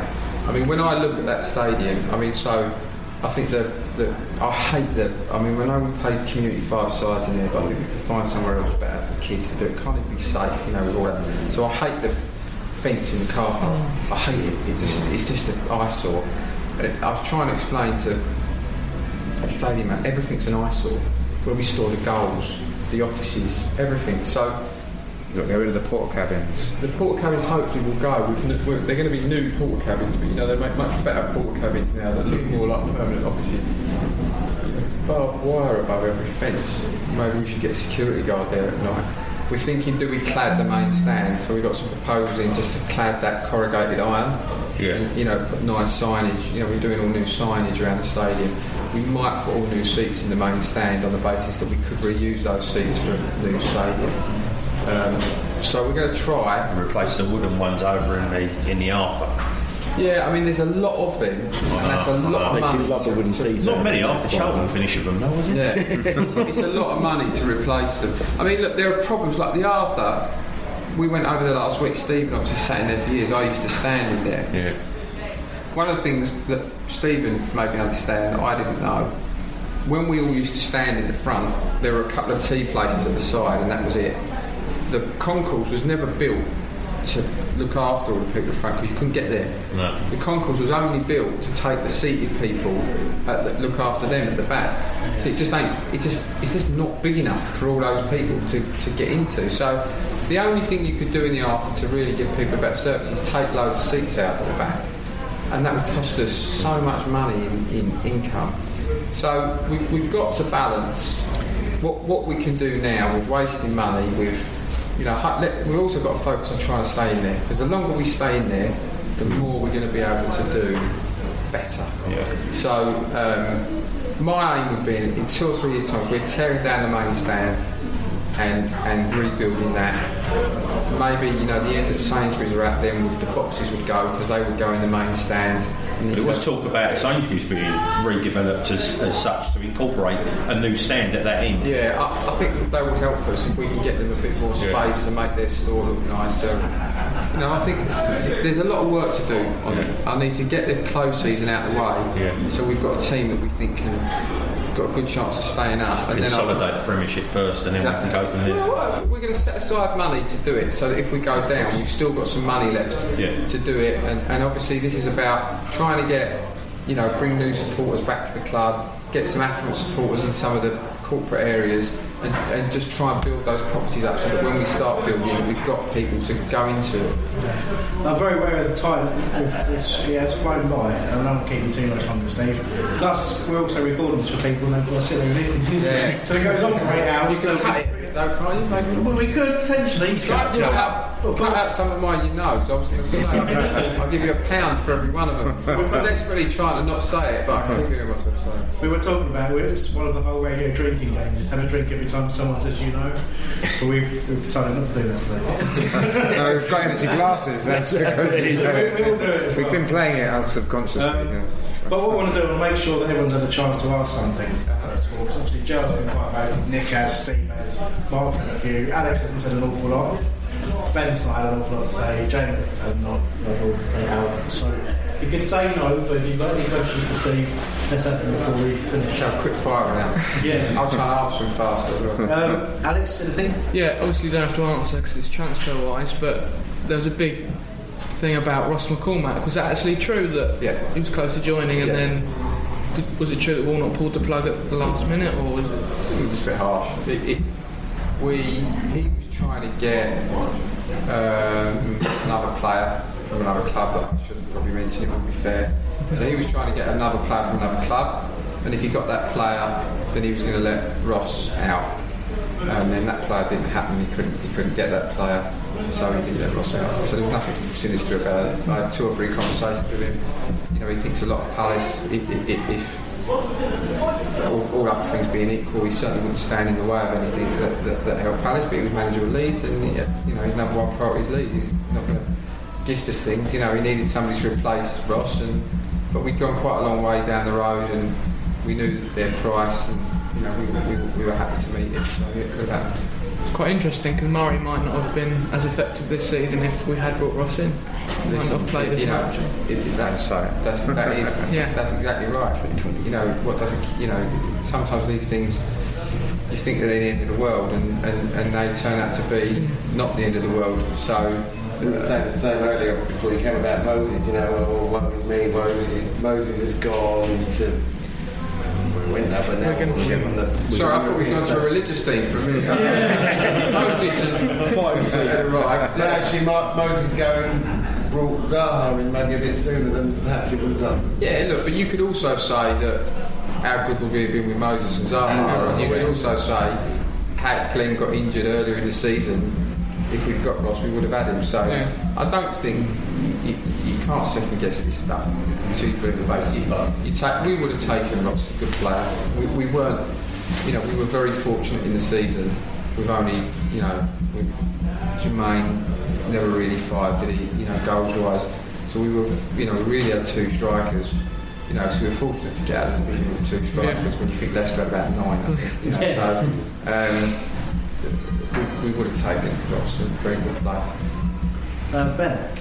Yeah, that's about uh, Amido Bowler. That's a, a name that's been bandied around quite a lot. Is, is that an agent or, or is, that, is there an interest in him? I've never heard of him, so that's from the start. But that doesn't mean. I mean, listen, Ian doesn't ring me every time he, you know, they think of a player because we're on the phone minutes. I'll have a look Wednesday, but there's, there's, honestly, there's a list. It must have a thousand names. Do you have a few players and then Ian has a few players and you'll come together and you talk about it? Uh, yeah, I mean, it's, but they're only players that have been recommended by somebody, or on a very rare occasion, there might be players that you that you've always seen would make it in the in, in, in the Premier League. But largely, it's Tim, uh, a couple of other people we use, and, and uh, in, you know, have got, got player ideas, and then you know, just knock them around, and it's Ian's decision at the end of the day who, who wants to take. So uh, every, every, all the rest of us are just facilitating that and trying to get as many names on the list as possible. you have anything, Joe? Yeah, uh, the club kind of traditionally said that it doesn't do well with big signings, and I think also said that we wouldn't necessarily have a marquee signing for this season. But do you think that it's likely that our transfer will be smashed this year, just with the nature of the new division? Yeah, two and a half million, isn't it? Yes. Yeah, I would think so. I, I would think so. Without being, I mean, I don't want to set targets, but I, I, I would think that we probably, would. but we might not. You know, I mean, but we, I don't think fans like transfer fees, don't they? Mm. But sometimes you get people that are out of contract and you just pay them slightly more. And although it's not a big transfer fee, you're spending the money. You can weigh on players as well, though, can't it? You know, being the, the you know the, the biggest transfer. Yeah, and also look at what we achieved with, you know, I don't know, Mile Jedinak, nothing. Guillermo, nothing. There was, there was some, I think it was Just over two compared, million, it was wasn't like it? Two and a half million, wasn't it? For the whole team, yeah. on, the, Wem- on Wembley Day, yeah. On the day we kicked off Wembley, that's 2.3 million. was what Yeah, probably was paid Watford for. weren't that much more, don't No, they? I think they were a bit less. bit less, yeah. So Yeah, but that's a bit of a different situation. Seven loanees, though, didn't they, in that game? Look, look I, I, I said when I came in, didn't I? You know, I, I like like owners that, that have done well. I think like Hewitt and Swansea, and you know, the world's changing. You know, I have a point of view about what we bring into the club and whether it's the right, de- you know, deal for us. All chairmen do it. Anybody who thinks a chairman will know. You know, and I, I, I think we made some very expensive mistakes in the past, and it's everybody's job in the club to try and avoid mistakes. You know, that's that's what kills you. If you've got mistakes on the touchline, you know, for your club, they don't mean they're bad players, but so we've got to try and do that, and we've all got to work together and just think it through. And there's so much information available now about players. It's not like the old days, you know. You can go onto Soccer Base and Wikipedia, and you can find all the stats about a player and go onto opposing fans forums and get their opinion. And, and, or, you know, there's so much information out there that you can use to, ju- to diligence a player. That, that you know, w- w- there's a small group of us that are all part of that. But in the end, Ian's got the players that he thinks can mould the side. And Ian's very, you know, Ian's got a mental picture of how he wants to play in, in any given situation, and that's that's what we're tr- we're trying to fulfil that picture and give him the, the bits of the jigsaw that he needs to play the way he wants to play. some of the sorry, just breaking. So obviously, some of the, the recent transfer news or, or rumours has been about obviously Ian raiding Blackpool in terms of Tom Ince, uh, Matt Phillips, and Ludovic Sylvestre. Is there any truth to that? There are players that, that, that are good players. Um, certainly on the thousand player list, you know, they would, they would, they would make it. If, if, if, if, I think I'd make the thousand. if they're No, you wouldn't. I've- I've If seen you they're- do, mate. know, if, if, if they're available, so you know, we would have to make inquiries as to whether they're available. But, but clearly, Tom Ince is, a, is you know, and, and what what was the other one you mentioned? Uh, so it was, it was Phillips, Matt Phillips, and, and, and, and they're all good players. You know, they're all very good players. So, uh, and they're players that Ian knows. And, and I'm sure when we meet Wednesday, he'll have a point of view on, on whether we should whether we should make an offer for any of those players. But right now, we're we just we've just got a long, long list, and, and we're trying to get information about who's available, and that's where we are. Okay. Uh, one team that you could take three points off next season, anyone in particular? No, I really don't care, honestly. As long as we, we get enough that you know we can we can stay up. I, I, I really we haven't really got rivals in there particularly. I don't want to start those kind of head. You know, I mean, I think I think obviously you want to equip yourself well. That's that's really important. I think I don't. You know, you, you, you, you worry more about you know going away at certain places and just making sure that we give a good account of ourselves. But I think we will. You know, I think we're a mentally strong team, and I think we will do that. So, just excited, really excited the fact that Liverpool and Arsenal, Chelsea, Man United, Tottenham, and all those teams are coming to Southampton. Just be we're going there. You know, it'll be fantastic. Let's just tie into that. I mean, obviously, next season is going to be a fantastic season just to say that throughout what's going on. But um, just from a personal point of view, do you have like one thing you can think about that I'm looking forward to that game that most, I'm very there most? Is is what's your biggest highlight to come can see the season ahead? But the biggest highlight will be if we're still in the division at the end of it. So honestly, that's all I care about. I didn't I didn't come into this to meet players to, you know, go to other people's boardrooms or, you know, I'm not that I don't enjoy it. You know, I'm not in, in that way. I'm not like maybe the previous owner. You know, I enjoy it. I mean, some fantastic people in those places, and you know, we, we, it, it, it, it's great that side of it. You know, that opportunity that affords you to meet people that you probably would never get the chance to meet, and properly, you know, and have a proper chat to them, and they may done well for themselves, find out what they did and how they did it, or great sporting stars that are, you know, in other people's boardrooms and that kind of stuff. So I'm not, I'm not saying I won't it, but I don't care. You know, all I care about is that we we do well in that division and we stay there. I'm not there to be overawed by, and I think that's very important for us as a club and a group of fans. You know, that we don't go, oh, aren't we lucky to be here? You know, we feel like we're out of place, and we don't. We've earned our place to be. We've earned our place to be there, and you know that's noticeable around the table when you meet with the Premier League. Everybody's in the league; they've all got a share, they've all got a say.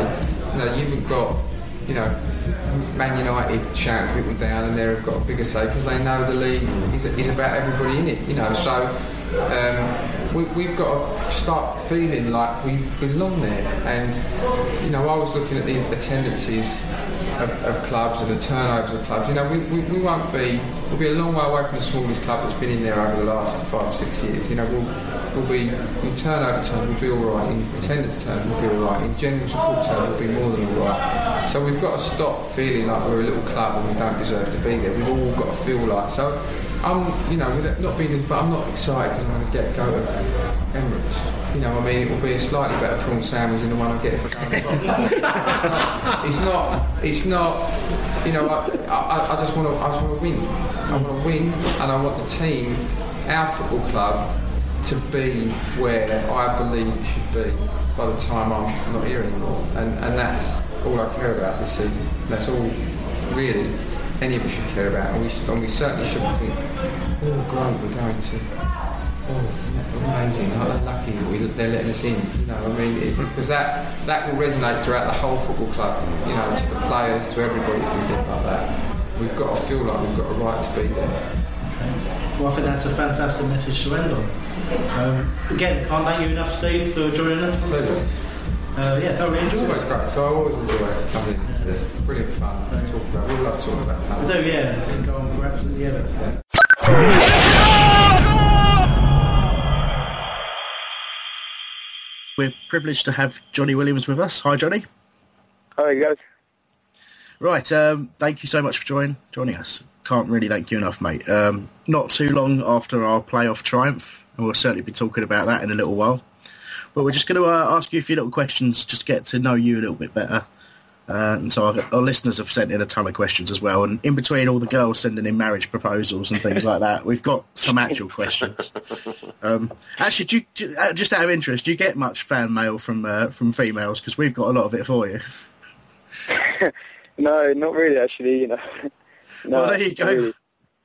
There you go. Our female listeners, Johnny doesn't get enough fan mail, he's saying, so you can send it straight to him at the club.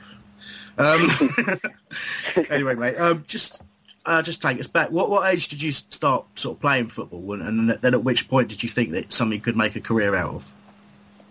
Uh, well, I started playing when I was around, I'm not sure the exact age, it it was about uh, the age of six, uh, just playing around in the football with my brothers in the garden, really. Um, usually in goal, to be fair. As the youngest brother, I was put in goal um, most of the time. But um, I then joined a club when I was seven um, in my local area called Roselands, um, and then moved to Tonbridge Angels uh, shortly after, and um, then got spotted by um, Crystal Palace when I was eight. Um, they they sponsored the league I was training at the time, um, the Tandridge League, I think it's called, um, um, and they sponsored that. Um, and then I got scouted when I was eight years old.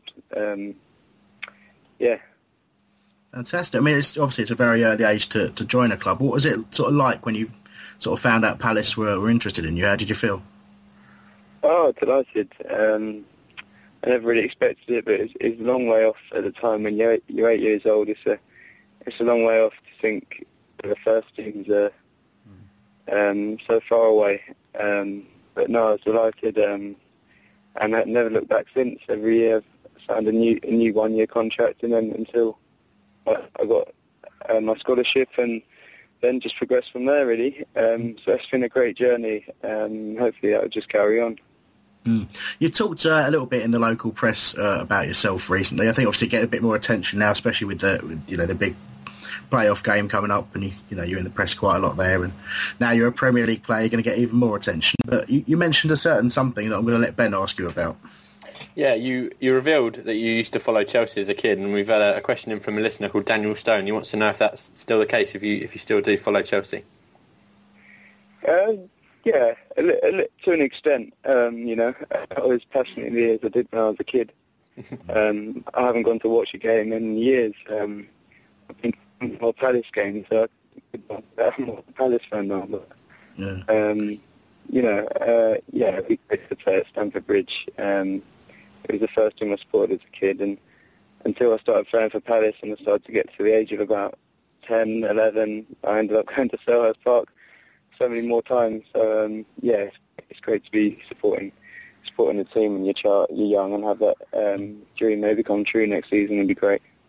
Yeah, uh, it's quite noticeable that um, a lot. Well, football is just a little bit different, isn't it? When you're supporting a team, it's not like sort of us lot where we we're sort of stuck with the same team and we follow them through thick and thin and all that. For football, you've really got to have an affinity for the club that you're playing with, so you can't really hold on to that. Is that is that a fair comment? Sorry, what was right, it's rambling really, but I'm just saying, like footballers in general, they sort of have a, a team like that they that they kind of support as a kid, and they kind of. I'm, I'm thinking really of like Robbie Keane, who, who was a boyhood Aston Villa fan, a boyhood West Ham fan, a boyhood Tottenham fan, a boyhood Liverpool fan. Do you know what I mean? Like, foot, I'm just saying, footballers generally don't have, you know, they have an affinity for the club that they play for, really. Yeah, yeah, definitely. Um, well, I've had that with Palace. It's, it's pretty much been my life, to be fair, since the age of eight. Um, even when I'm going to school, I'm going straight to training after on the Mondays, Tuesdays, Thursdays uh, um, with my parents, and it's it's just been um, it's just been my life really. And the amount of training kits I've had over the years are just stored under my bed. It's just it's crazy. it really is. Um, Joe. John, as a young Chelsea supporter, who were your favourite players And who's your favourite all-time player? Um, I'd have to say, uh, I think Zola when I was a when I was a kid, so it's pretty special, special to play against Watford. Um, as he's a manager, I like watching the way he moved and the, the similar kind of midfield position, and he was a great player to watch. Um, so yeah, I'd probably say Zola when I was a kid. Um, but more modern, it's got to be someone like Iniesta, Silva. That's what I aspire to be like. You know, the dribblers of the ball, the passes, the vision. It's, it's, it's top draw to watch, and um, yeah, I, I love watching them kind of players nowadays. Yeah, obviously uh, Ian Holloway compares you to David Silva, which has got to be a nice thing to hear. But um, obviously your nickname's your nickname's Joniesta. We first heard that off of uh, Dan Pringle, who I think came on our very first show or something like that, maybe a couple of shows in, and and just just told us that you were the next guy to watch out for, and called you Joniesta, and that's kind of has that always been your nickname? Um, well, um, I'm not actually sure where it, first came from. I remember Dan calling it when I was uh, younger in the youth team in the younger ages, but I'm not not sure. Do you have a I'd like to know actually where it came from. I think it was Dan. He seems to claim claim credit for it anyway. All right. Oh, yeah. Do you yeah, have a no, I nickname, still John? keep in contact with him. Pardon? Do you do you have a nickname? Do the players have a nickname for you? Um, no, not really. They they joke about with the Joniesta shout. Uh, it's it's great, you know. It's, it's, Some of the lads call me it for jokes, and it's it's, it's good fun, you know. It's it's special, but um, I used to be called called when I was uh, in the academy. I had a coach called Colin, who now works at Fulham. He used to call me Willow. That didn't really stick. Willow. Right. Willow, yeah. And the re- some of the refs seem to call me Willow as well, so Yeah. not sure where they get that from. I don't know. I'm just trying to. I hope it wasn't. I don't know if you've seen the film Willow, but if you haven't, look it up, and then you'll probably be massively offended. But um, Oh, really? Oh, no. I think it's. I haven't actually heard.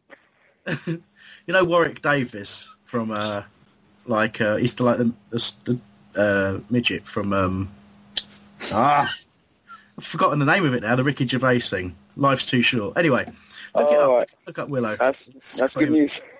Yeah, sorry, mate. um, you mentioned obviously uh, Zola being your one, one of your heroes and things like that, and obviously Iniesta as well. But uh, when you sort of first started out in youth football and, and at Palace, did you know was that that sort of floating behind the front role? I don't know. Did that actually exist, or, or what position did you actually play? Uh, yeah, I've played in a number of positions um, through, throughout the academy, so I've learned different positions and different roles, you know, um, to an extent, the basics uh, of each position, even centre-back when I was a kid. I know a lot of you probably wouldn't believe that, but um, I haven't really grown so much since then, so yeah. no, I've, I've played, yeah, I've played uh, right back, um, centre back, right back, centre mid, right mid, left mid, um, throughout the ages. But it wasn't until um, I think the under 13s where Ben Garner, who's now involved with the first team setup, um, played me in central midfield and made me captain for the season, and that gave me real confidence. Um, that I was able to play in that position, and I haven't really looked back since. And since then, I've enjoyed playing in midfield. So yeah. Yeah, I mean, obviously, you, you do you sort of get picked in the uh, one of the wide three positions at times, don't you? And or just in behind the striker, you know, whether it's Murray or Wilbraham or whatever. But it, is it sort of directly in central mid that you feel most comfortable? Uh, yeah. Well, I've played I've played a um, attacking central and defensive. Um, yeah, I I enjoy playing central, but I'm happy if I'm on the pitch. You know, Yes. to be playing professional football on the pitch, it's just like, yeah, put me anywhere. Fantastic. Happy. But um, you know, yeah, I, I've enjoyed playing on the left and the right. It's it's good to learn them positions as well. But uh, ideally, when I'm older, I'll hope, hopefully be more of a central player. But I, I like the formation with uh, maybe one holding and two in front. That's what I played when I was when I was an under 13 player, and I, I really like playing there. So um, Okay. yeah, I like playing. Okay, brilliant. Um, and then moving on, kind of into your further into your Palace career, you made your debut uh, in the cup in our two win, two, sorry, two nil win against Crawley. Do you have any specific memories of that game uh, about that Crawley match? Uh, yeah, well, um, I remember going up against uh, Torres, not the Fernando, but the other one. Uh, Sergio, it was quite special actually because they had, uh, they had a, a really good run in the cup the season before. So obviously I knew faces and it was nice. Um, and it was a good, it was a pretty good game. And and then um, I remember setting up Wilf's goal, and yeah, that's about it. it sort of it was a bit of a blur, was it? Yeah, a little bit. I just remember cutting inside and passing to Wolf and then hitting the net and and the other goal. Yeah, yeah, absolutely. Um, I think Gel's up next.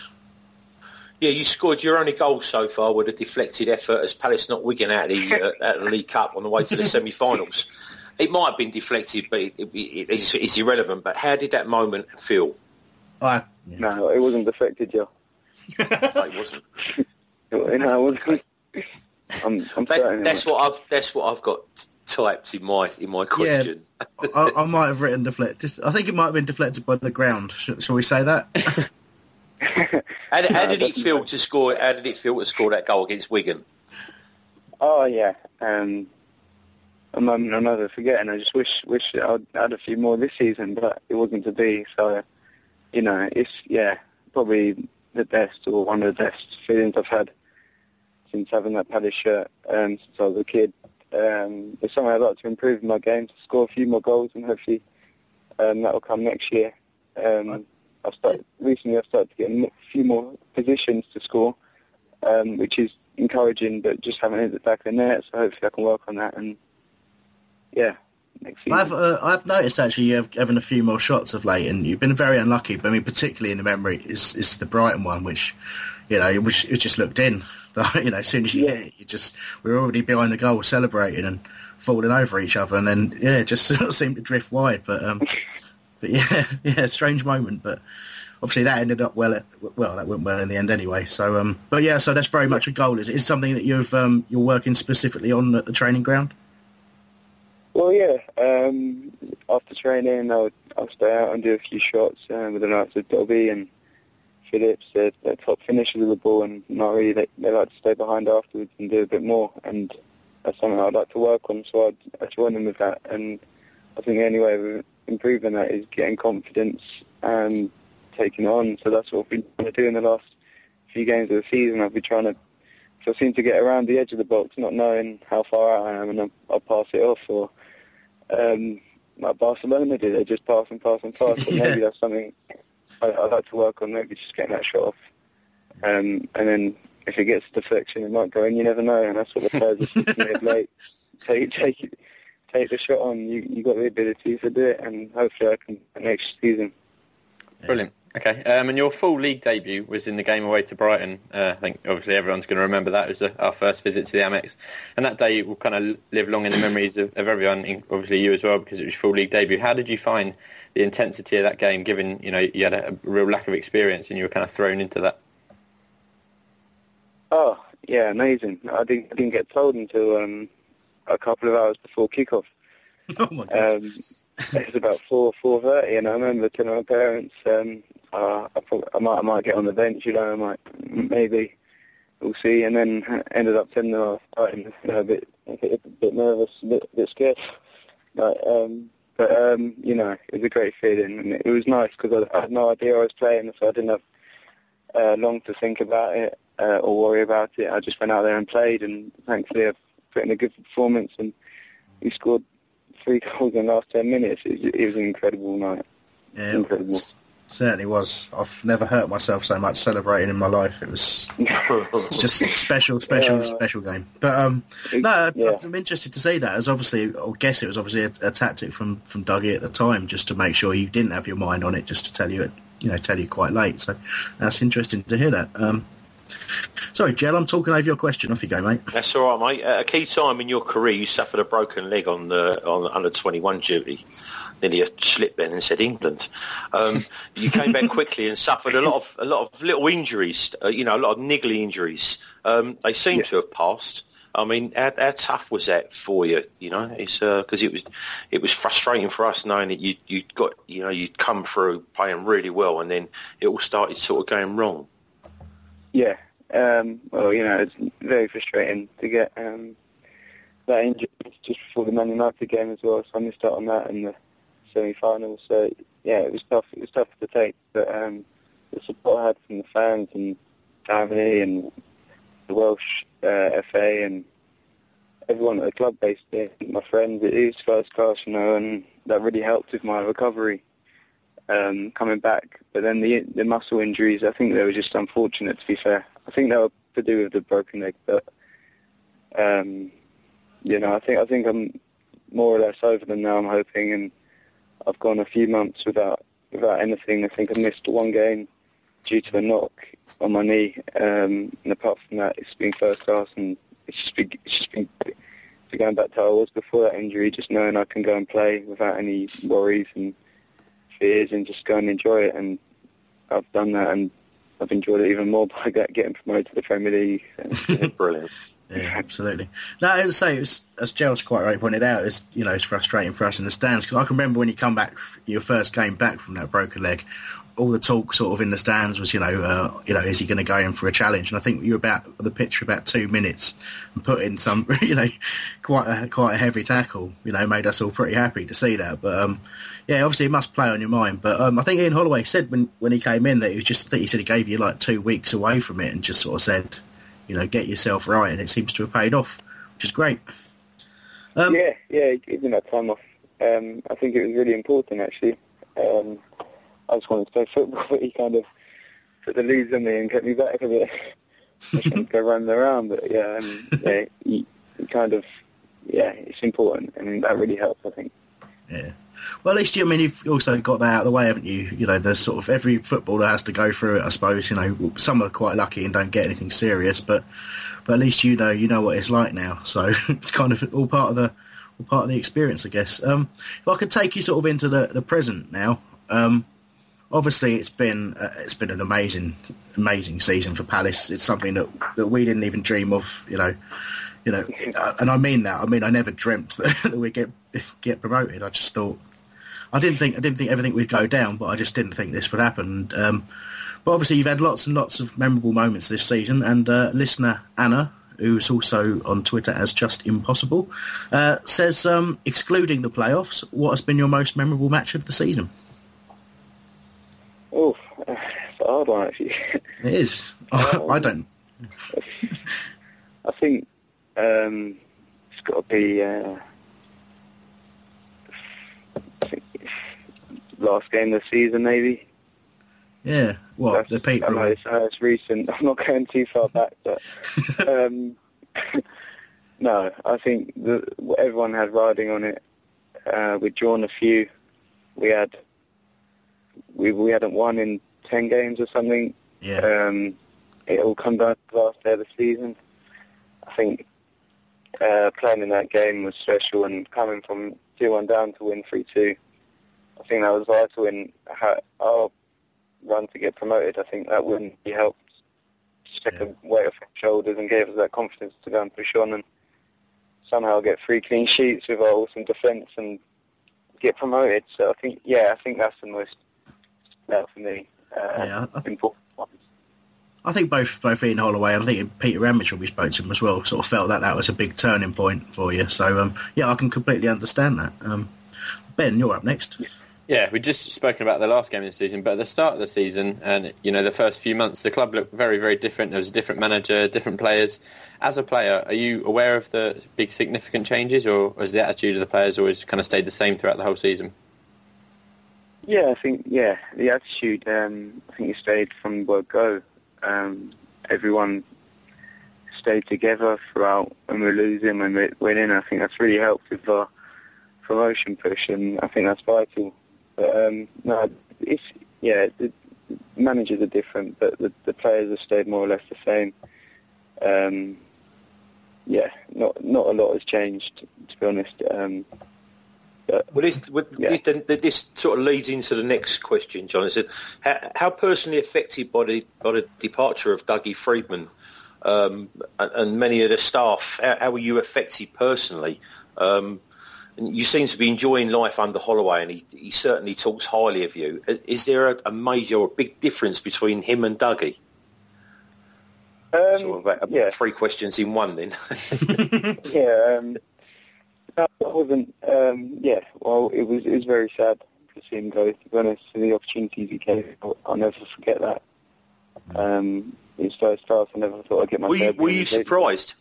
Were you actually surprised yeah, that he yeah, I was surprised. Yeah, yeah, I was surprised. Um, but then when you think about it, you're you're not surprised because it's football and these things happen. So in a way, I, I was surprised. As much as And then as much as what Steve Parish said to us, it's, it's football, and it does happen. Yeah, exactly. But are, are you? Uh, I mean, like you, you seem to be enjoying, you know, enjoying playing under Holloway, and he t- he, he really, you know, he t- just talks you up all the time. Um, but what's what's what are the differences between himself and, and Dougie? Uh, well, yeah. I don't know. There's, uh, there's similarities and differences. They're both um, one's one's very new to the football world, and one's one's been around and done it. But um, yeah, they're, they're similar in the way they're very very tactical, um, like spot on, a lot professional. Everything's professional, and it's, yeah, it's, it's quite similar. But the differences as well. You know, Holloway's crazy, but you know. Crazy in a good way. Top, both top, man, top managers, and I've loved working under both of them. But very knowledgeable as well. It's been great to experience that. Fantastic.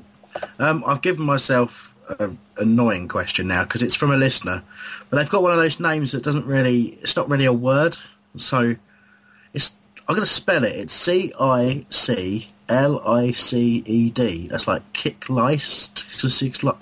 Anyway, that's their name, right? Um, they've said um, it's obviously it seems like uh, everyone at the club uh, gets on really, really well. Um, but who are your best mates at the club? Who do you spend most time with?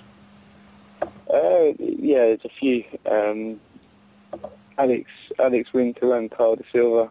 Um, I've, I've grown up with them in the same team, same age.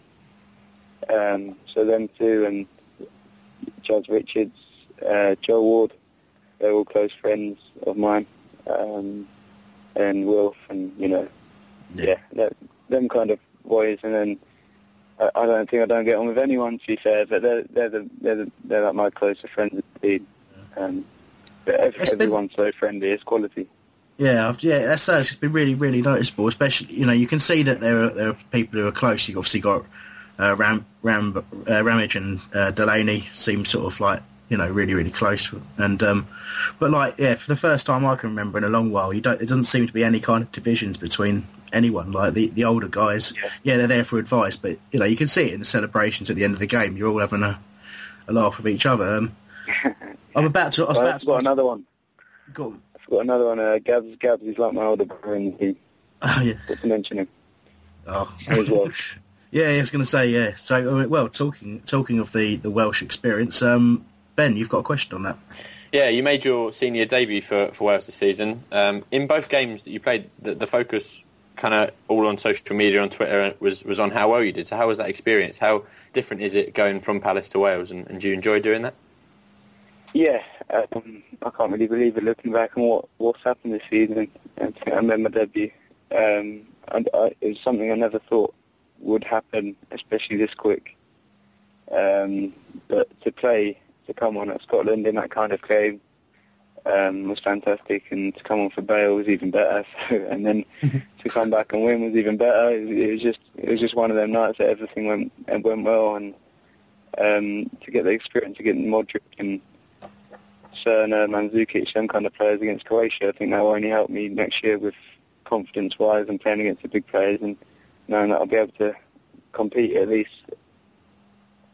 It was it was very yeah it was re- re- really quite funny having like obviously you know when you're a Palace fan you're always telling fans of Premiership clubs about well we're a Premiership club now just just remembered. But anyway you're always telling uh, fans fans of other clubs oh you know we've got this lad coming through and that lad coming through. And it's really good to be able to for everyone just to go oh that's the Johnny Williams you were talking about. Because yeah literally Twitter was just full people talking about you and um, obviously the focus had been on, on Gareth Bale he's obviously an amazing player what's what's he like in training Oh, yeah. Apart from Wilf, I've never seen anything like it. And the, the ability he's got, um, the way he hits the ball, and the way he seems to just dribble past players like they're not they're not there at times is frightening. And how quick he can run with the ball. Um, and he's played more centrally uh, recently, well this season, and I think it's it's tactical genius to be fair. How can you mark him? I'm not sure. He'll just go and drift. Like Yeah. just give him a free role and you can't mark him, you know. And It's like the last don't know how few games. Last few games of the season seem to. He just seems to have done that. Cut it, almost cut in from the right, smash it in with the left. He's done it so many times, but no one can stop it. It's frightening to see. But you, I noticed you, you you mentioned apart from Wilf, is is Wilf heading towards that kind of level? Uh, I think so. Uh, it's, it's a big comment, but yeah, I've, I haven't seen anything like it. Um, to be honest, the way the step overs and the drag backs and the, all of that, it's just lovely to see and great to play with. Um, and then the end product will just come with experience and games, I guess, and that will just get better and better. And he could, uh, it's, it's frightening to think what he could, what he could be if, if that comes and week in week out. That'd be, yeah, Uh, it says, yeah, yeah, that end product's been coming all the time. Sort of, you almost saw by the end in the playoffs, he's just putting so much quality into the into the box, and you're just thinking, ah, typical that Man United get him now. But there we go. Um, Sorry, Joe, it is your question next. Yeah, we just got one one more on the on the, the Welsh aspect of you uh, of, of yourself. Uh, the, like the Welsh squad is looking very strong at the moment. Do you think the Welsh fans should raise their expectation level and look forward to a team that should qualify for major tournaments now, or do you think the the current squad needs a little more time? Yeah, I think um, yeah, it's very exciting. I think the squad coming through now is, is for the top players and Premiership players because we've got about seven in our team. but um, you know, I think yeah, it's exciting times for Welsh football, especially with all the teams doing so well this year, like Cardiff, Newport, Wrexham, Swansea. But um, at the international stage, I think um, it's very exciting. Um, I think we've definitely got a chance in the next maybe couple of campaigns to have a real go at it. Um, it was a shame this year we we couldn't quite make it this year, but um, we've shown we can compete against the top teams like Croatia and Belgium and give them a game. Apart from the Serbia one where we lost six 0 that was a bit of a Yeah, it didn't yeah, quite go to plan, did it? But no, there's obviously there's a, a huge amount of quality there, and you know, and, and certain like, we were talking about Bale, you know, he's world class. But um, no, did you ever did you ever consider England as uh, rather than Wales? Uh, no, you know, I've, I've played. I think my first game playing in the Welsh shirt was when I was 14, so it's, it's Oh. five years ago now, and um, I've never really looked back since. Um, the opportunities and experiences they gave me um, as a teenager, uh, quality, and I've, I haven't forgotten that. And the dream was to play for the Welsh first team, and I've, I've done that now, and um, yeah, I've never looked back since then. Really. Okay, fantastic. Well, we're trying to move this on for you. Got a few more listener questions and just a little bit about the playoffs now, really. And um, I'll start with um, it's a lis- listener called Neil McQueen. Um, obviously, you've just played in, in, in the, it's the game everyone they always talk about. it. It's the biggest prize in world football. I think I remember reading it's the, like the biggest prize in any sport of any sporting event. A huge, huge amount of money. Um, obviously, to, to, to the players, it's about it's about the chance to play in the Premiership, and it's essentially just a football match. But uh, how nervous were you going into that before the game Monday? Yeah, yeah, I was I was nervous. Um, I I think I'm not sure if anyone who was playing that wasn't nervous is it's not human. I don't. I, can't, I know you can't be, but um, yeah, there's a, there's a time where you come where you come in from the warm up, you get in the warm up, you're doing the bits and pieces that you do at Selhurst every week, and just on the pitch. Um, and then you walk out. It's it's nerve wracking, you know. But when you first, you get your first touch and kind of goes all goes out the window, and you you you you're playing now, and that's it, and you're involved, and this is it, and you kind of that all goes out the window, and you kind of just play your normal game. That's what I tried to do, and I worked hard. Got a bit tired in the second half. Um, I didn't think the sun helped, but we won, so it's, it's all right. it's all right in the end, yeah. Um, ben. Yeah, um, we spoke to Peter Ramage a few days ago, and he told us that he felt that the spirit in the camp was, was kind of the difference, and we've spoken a little bit about it. Do you think this is the most together the squad's felt in your time at Palace? Yeah, definitely. Um, the togetherness throughout the whole team is it's just there's no there's no you know no one doesn't get on with each other in the team. It's, it's a great spirit, and that win against Peterborough really bang it together, and that really helped going into the playoffs. And then obviously beating Brighton was just huge, and the togetherness after that game was amazing. You know, with the, the players dancing, Gaffer dancing, it was unreal. But, um, We've all seen it. um, you know, yeah, togetherness is essential, and we have an abundance this year. Joe? Okay, well, you played uh, very well off the bench against Watford in the league. Were you surprised that their playoff performance was so lacking in attacking quality? Or do you think that was down to the tactics and the way Palace played?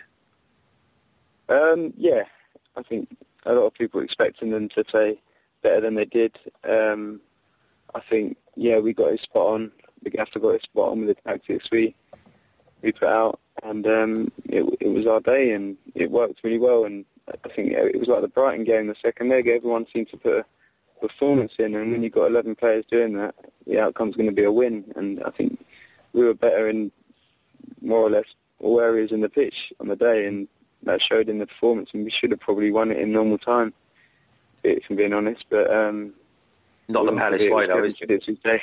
No, no. no, exactly. We like to make. I mean, I don't know. I've never. I've. I went completely silent at Wembley from about the 80th minute until until the end of the game. I just couldn't. I obviously celebrated the goal. I just couldn't really function in any way. It just reminded me so much of the 2004 final. Like, I didn't celebrate Shipperley's goal because I was my brain just melted. But um, but yeah, I mean that, that's how I felt. I mean, for you, the feeling of winning that game, it must have been amazing. I mean, what, what we have when that final whistle went. Um, I actually just want to know. I think I don't know his first name. W Wayne, Bullock said. I think it's Wayne. Wayne Bullock says, um, "Has has Johnny stopped bouncing yet?" Um, which just a good comment because you were jumping around a lot. But how did you how did you feel at that final whistle? Um, oh, it's been crazy. I, I don't know what I was doing. I, I don't even know. I've been told my dancing was dodgy. That's all. I, I said I, I was allowed. It was in the moment. It's all right. Yeah. Um, no, it, yeah, I can't really explain how it felt. Um, it was that good. Um, I just remember running down the steps from the, from the bench and just somehow got second wind and the cramp seemed to have eased off a bit and that was it. I was off. But um, yeah, You're doing that sprint with the trophy. With, you were doing that little sprint with the trophy with Joel Ward, I think it was. Just sort of ran it towards the corner and stuff like that. Yeah, it was just yeah. I mean, it's great to see from from a fan's point of view. Obviously, we're used to going completely crazy and not really knowing what we're doing, but it's just so nice to actually sort of share, almost share that moment with the players, and it does does feel Yeah, personal. Like it felt felt. like that, man. Sorry, I talked over you, Johnny. What was that? Sure. Um, no, I was just saying. I felt I felt like I was in the, a fan, just being on the pitch. Just I don't know what I was doing, but you know, it was great. Um, I, I, I haven't been thinking about. I, I seem to wake up every morning and think going to be playing in the Premier League next year. Hasn't that feeling's not going to go away until we play our first game. I don't think. Um, can't really you believe get- it. to get things like we do. I'm sure, I'm sure, I'm sure the other lads get this as well. But every now and then, like the Sky Sports News will come up, and under Premier League, it left Palace News and stuff like that. It kind of just that's when it hits home for me, or is it just you know very much in the forefront of your mind? I guess. Yeah, it just oh, list goes on. I don't know. You, you on what do you call them? The stickers, the Premier League stickers, the Yeah. match of the day. It's just the advantage Oh, yeah, of the Premiership is huge, and um, I never thought I'd be on match of the day. Yeah. It's scary. Plus, it's on earlier, so we get to go to bed. I was just going to say that. Um, talking of the Premier League, and what what players are you? and It came into the question from both Tony Johnston and from Lukey Saywell, but they're saying, uh, you know, of the Premier League players, what players do you look up to? Who are you most looking forward to playing against? Um, uh, there's a few. You know, I like I always love to play against Giggs or Scholes would have been great, but he's he's finished now. Um, that would have been special. Uh, Wilshere, that'll be a great. That'll be great to play against Wilshere. Another player I like to watch and just just be crazy. But uh, Yaya Toure, David Silva, you know, them them kind of players to the midfield experts that do week in week out in the Premiership. It'd be great to come up against them them guys. Yeah, do you going to be? I think you mentioned in another interview that you're going to be trying to get as many shirts as you can possibly get, but I think you'll be fighting over certain players. But um, Do you think? I mean, I suppose once you're out on that pitch, it's just you know, it's, again, it's eleven v eleven, isn't it? But um, yeah, it must. Yeah, it must be pretty surreal. Uh, ben, Yeah, uh, what are your hopes for next season uh, as a well for the team? Really, do you think we'll just stay up, or, or do you want to? Are you aiming higher than that? But then what was the aims for next season? Yeah, you, do you just want to stay up? Is that the aim, or, or uh, as Ian Holloway, I suppose he probably hasn't spoken to you yet, but do you think the squad can aim higher than, than just maybe finishing seventeenth? Yeah, I think, yeah, you look at the examples of Swansea and Southampton, um, they've done brilliantly coming up and staying there, but they've also put a respectable league position as well. They haven't just come 17th, they've finished in a good position, you know, and Swansea are a great example of that. They're finishing around the top 10 mark, and it's fantastic to see. Um, but that, that's the aim. Obviously, we hope we- we're now up there. We want to stay there, and I think we've got the we've got the right group of players with a few um, more additions and the right managers to give that a real go and hopefully stay there. Um, that, yeah, that's the aim. On a on a on a personal on a personal level, John. I mean, what do you want to achieve next season? Just on, on a completely personal level. Um, well, um, I, yeah, I, I love to play um, a few games in the Premier League. That, that's the aim. Um, hopefully, grab grab some assists and goals. Goals to my game next year will be fantastic. Um, but yeah, I'd love to love to get some appearances in the Premier League, whether that's starting or coming off the bench. Um, yeah, just to play in the Premiership, be on match of the day, you know. Um, but um, maybe just against Arsenal or something like that. That would be nice. Brilliant. Okay, right. Last question, and then we'll let you go, Johnny. Um, it's from Harriet Scoot on Twitter. She says, "Did you cry after the playoff final, and what were the nighttime celebrations like?" Um, yeah, good question. um, I I didn't fully fully cry, but there was, you know, my eyes were watering. Um, yeah, we all got A that a bit. little bit. Yeah, yeah, yeah, it, it's just one of them special, special moments. And I remember saying to Wilf, like, you, you've been fantastic, and to think we're here on this pitch and just played at Wembley, and you're you're leaving after this. It's it's, it's incredible, and I was quite emotional to to see him go, and but to to do it in that fashion is just unbelievable. Um, and it was yeah, it's emotional for sure. uh, did you join in with the celebrations at the hotel for a while?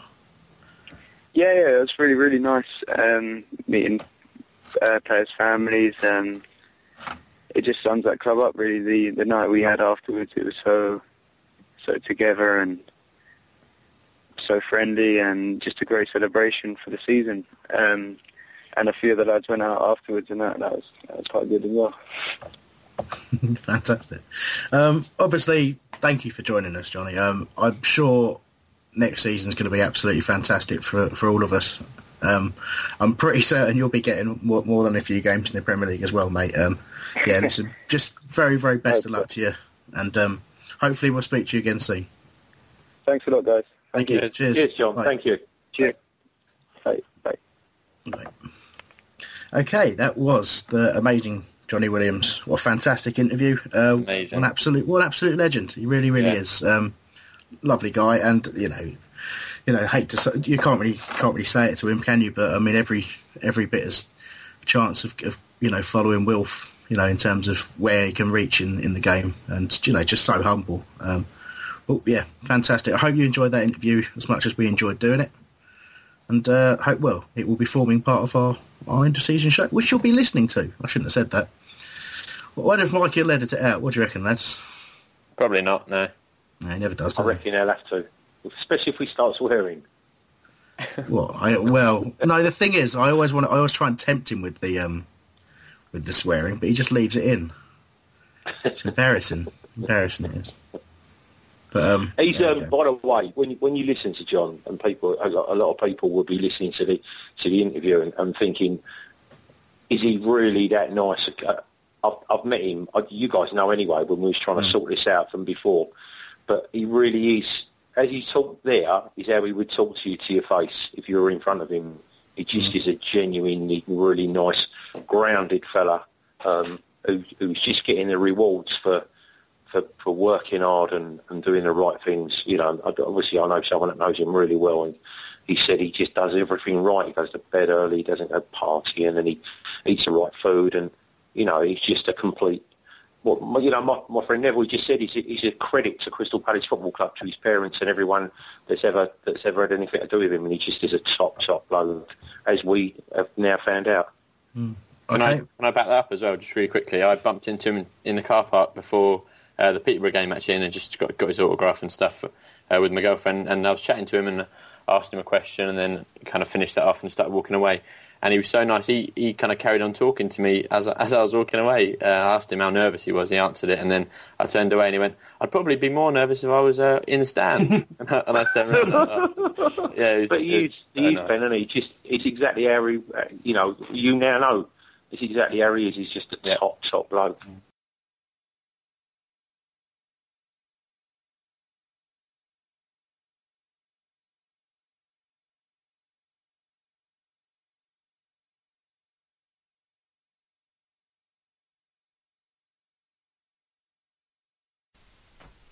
Okay, that's it for the show and, and for the season. In fact, um, really hope you enjoyed that as, as much as we enjoyed making it.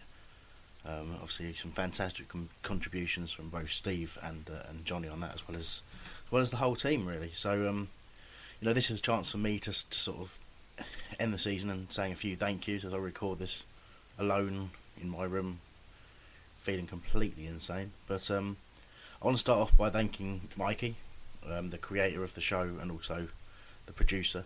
Um, you know, he's had a lot to deal with this year, and um, he's still managed to, to help us make a really, really good show. Um, something that we still feel is getting better all the time, and that we've we've thoroughly enjoyed doing. And without him, it never would have happened. So, massive thanks to Mikey, and um, looking forward to continuing to work with him. I also got to thank the, the entire presenting team, um, which I think goes uh, John Burgess, who's, who's also stepped in as main host on several occasions, been really appreciated to, to have his experience and professionalism. Uh, Aaron Mitchell, um, Alex White, uh, Albert Curley, Barney Fox, Ben Nagel, who, uh, along with myself, is the longest serving presenter.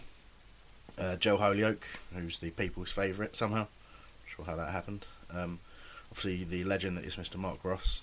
Uh, Nick Gussett, Nick Gussett, I always call him, but Nick Gillard. And of course, uh, Steve Brown. Obviously, some of those guys joined us this year.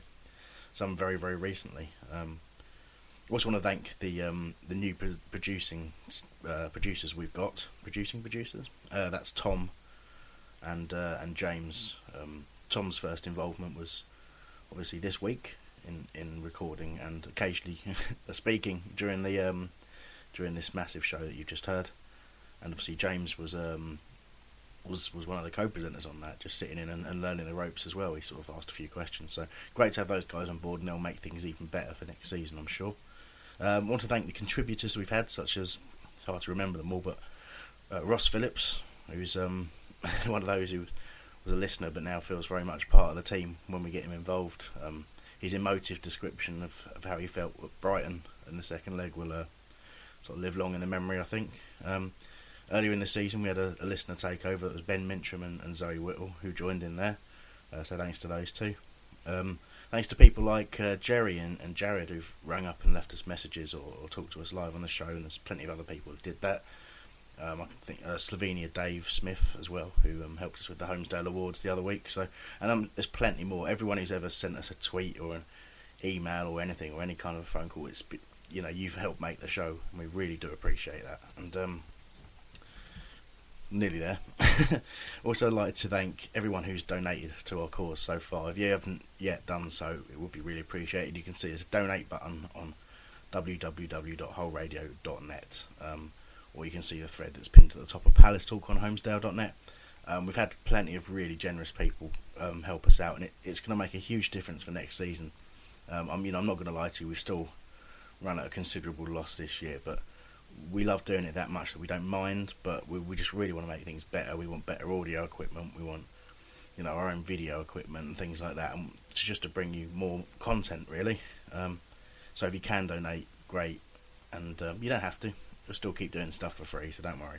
Um, but thanks to everyone who has donated so so far. It really means a lot to us. Um, obviously next to thanks really is, is the guests. We've had so many on, um, you know, past and present players and you know people from the club, and oh, it's just it's you know it's been it's been overwhelming really. There's sort of people I'd never thought I'd ever have spoken to in my life really, but um, they've all come on. They've all been absolutely fantastic, and we've really enjoyed their company. And um, we'll be bringing you plenty more guests uh, the next season as well.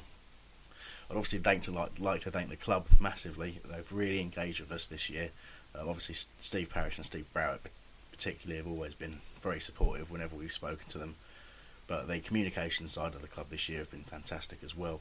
Uh, in particular, Mike Sinnerton, who's been, um, sadly leaving, going to do a, new job for uh, Nike, I believe. But um, he's been great for us as well.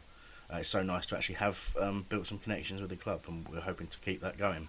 Um, and finally, I suppose, is to, to thank each and everyone who's listened to anything we've done at all this season. Um, that's why we do it, you know. And the more people that listen, the more people that are downloading, you know, the more reason we've got to carry on improving and, and getting better. It still feels incredibly weird to um, to hear from people like like I do regularly. Uh, we've kind of formed part. We're now part of their almost their existence, if you know what I mean. Um, people abroad who, who are saying, you know, there's a way they feel connected to the club, and people who, you know, so many people tell me that that their commute to, to work is sort of made easier by our podcast and things like that. It sort of feels feels really really weird because you know I'm, i listen to podcasts as well, occasionally listen to my own, but like just just feels odd. Um, next season, obviously, we will be returning uh, as a Premier League radio station. Um, representing Premier League club, and um, we will be trying to improve accordingly. Um, got some obviously new producers online looking at uh, getting maybe a couple of new presenters in just to add to our rotation of existing presenters. Um, obviously, we'll cover as much as we can next season. It'll be more of the same, more interviews, um, you know, more more match review and discussion, and you know, discussion on transfer targets, all the big stories that break about Palace. But I think obviously we'll be trying to push um, a few new features for next year, make it more more like a radio show, you know, quizzes, competitions, um, little bits, some documentary type stuff. That's that's all the dreams anyway, and um, yeah. So let's hope that comes off. Uh, we will be back probably pre-season time. Uh, we're going to try and do some live coverage of some pre-season games again. We enjoyed that last year. Um, it's very difficult to do, but um, you're relying on an awful lot of things coming together. But we'll certainly give it a good go. Uh, you might hear from us during the summer um, if there are any particularly huge stories that break for Palace, you know, massive transfers or some big news about the ground or anything like that. So if that happens, you might hear, you know, from short notice there's a special or something like that. Uh, if you do have any suggestions or messages over that period, we will, of course, be monitoring our email, which is radio at holmesdale.net. We'll still be very much active on Twitter, which is at HOL Radio. Um, really, that's it. Thank you once more to, to everyone who's been involved in Whole Radio this season, and we'll be back soon. Cheerio now. Goodbye. The Talksport Fan Network is proudly teaming up with Free for Mental Health Awareness Week this year. We understand that the journey as a supporter isn't always smooth sailing, but rest assured you're not alone. There's a vast network of fellow fans who share your passion and may be experiencing similar challenges. Honesty is key in any relationship. If your friend asks you how you are feeling, tell them honestly. If you're going through a difficult time, let them know Opening up about how you are feeling can really make a difference. After all, they are your mates for a reason. Let's all take a moment to talk more than football. It's the 90th minute. All your mates around. You've got your McNugget share boxes ready to go. Your mate's already got booked for double dipping, and you steal the last nugget, snatching all three points. Perfect. Order McDelivery now on the McDonald's app. You in? At participating restaurants, 18 plus, serving times, delivery fee, and terms apply. See McDonald's.com. This podcast is proud to be part of the TalkSport Fan Network. TalkSport. Powered by fans.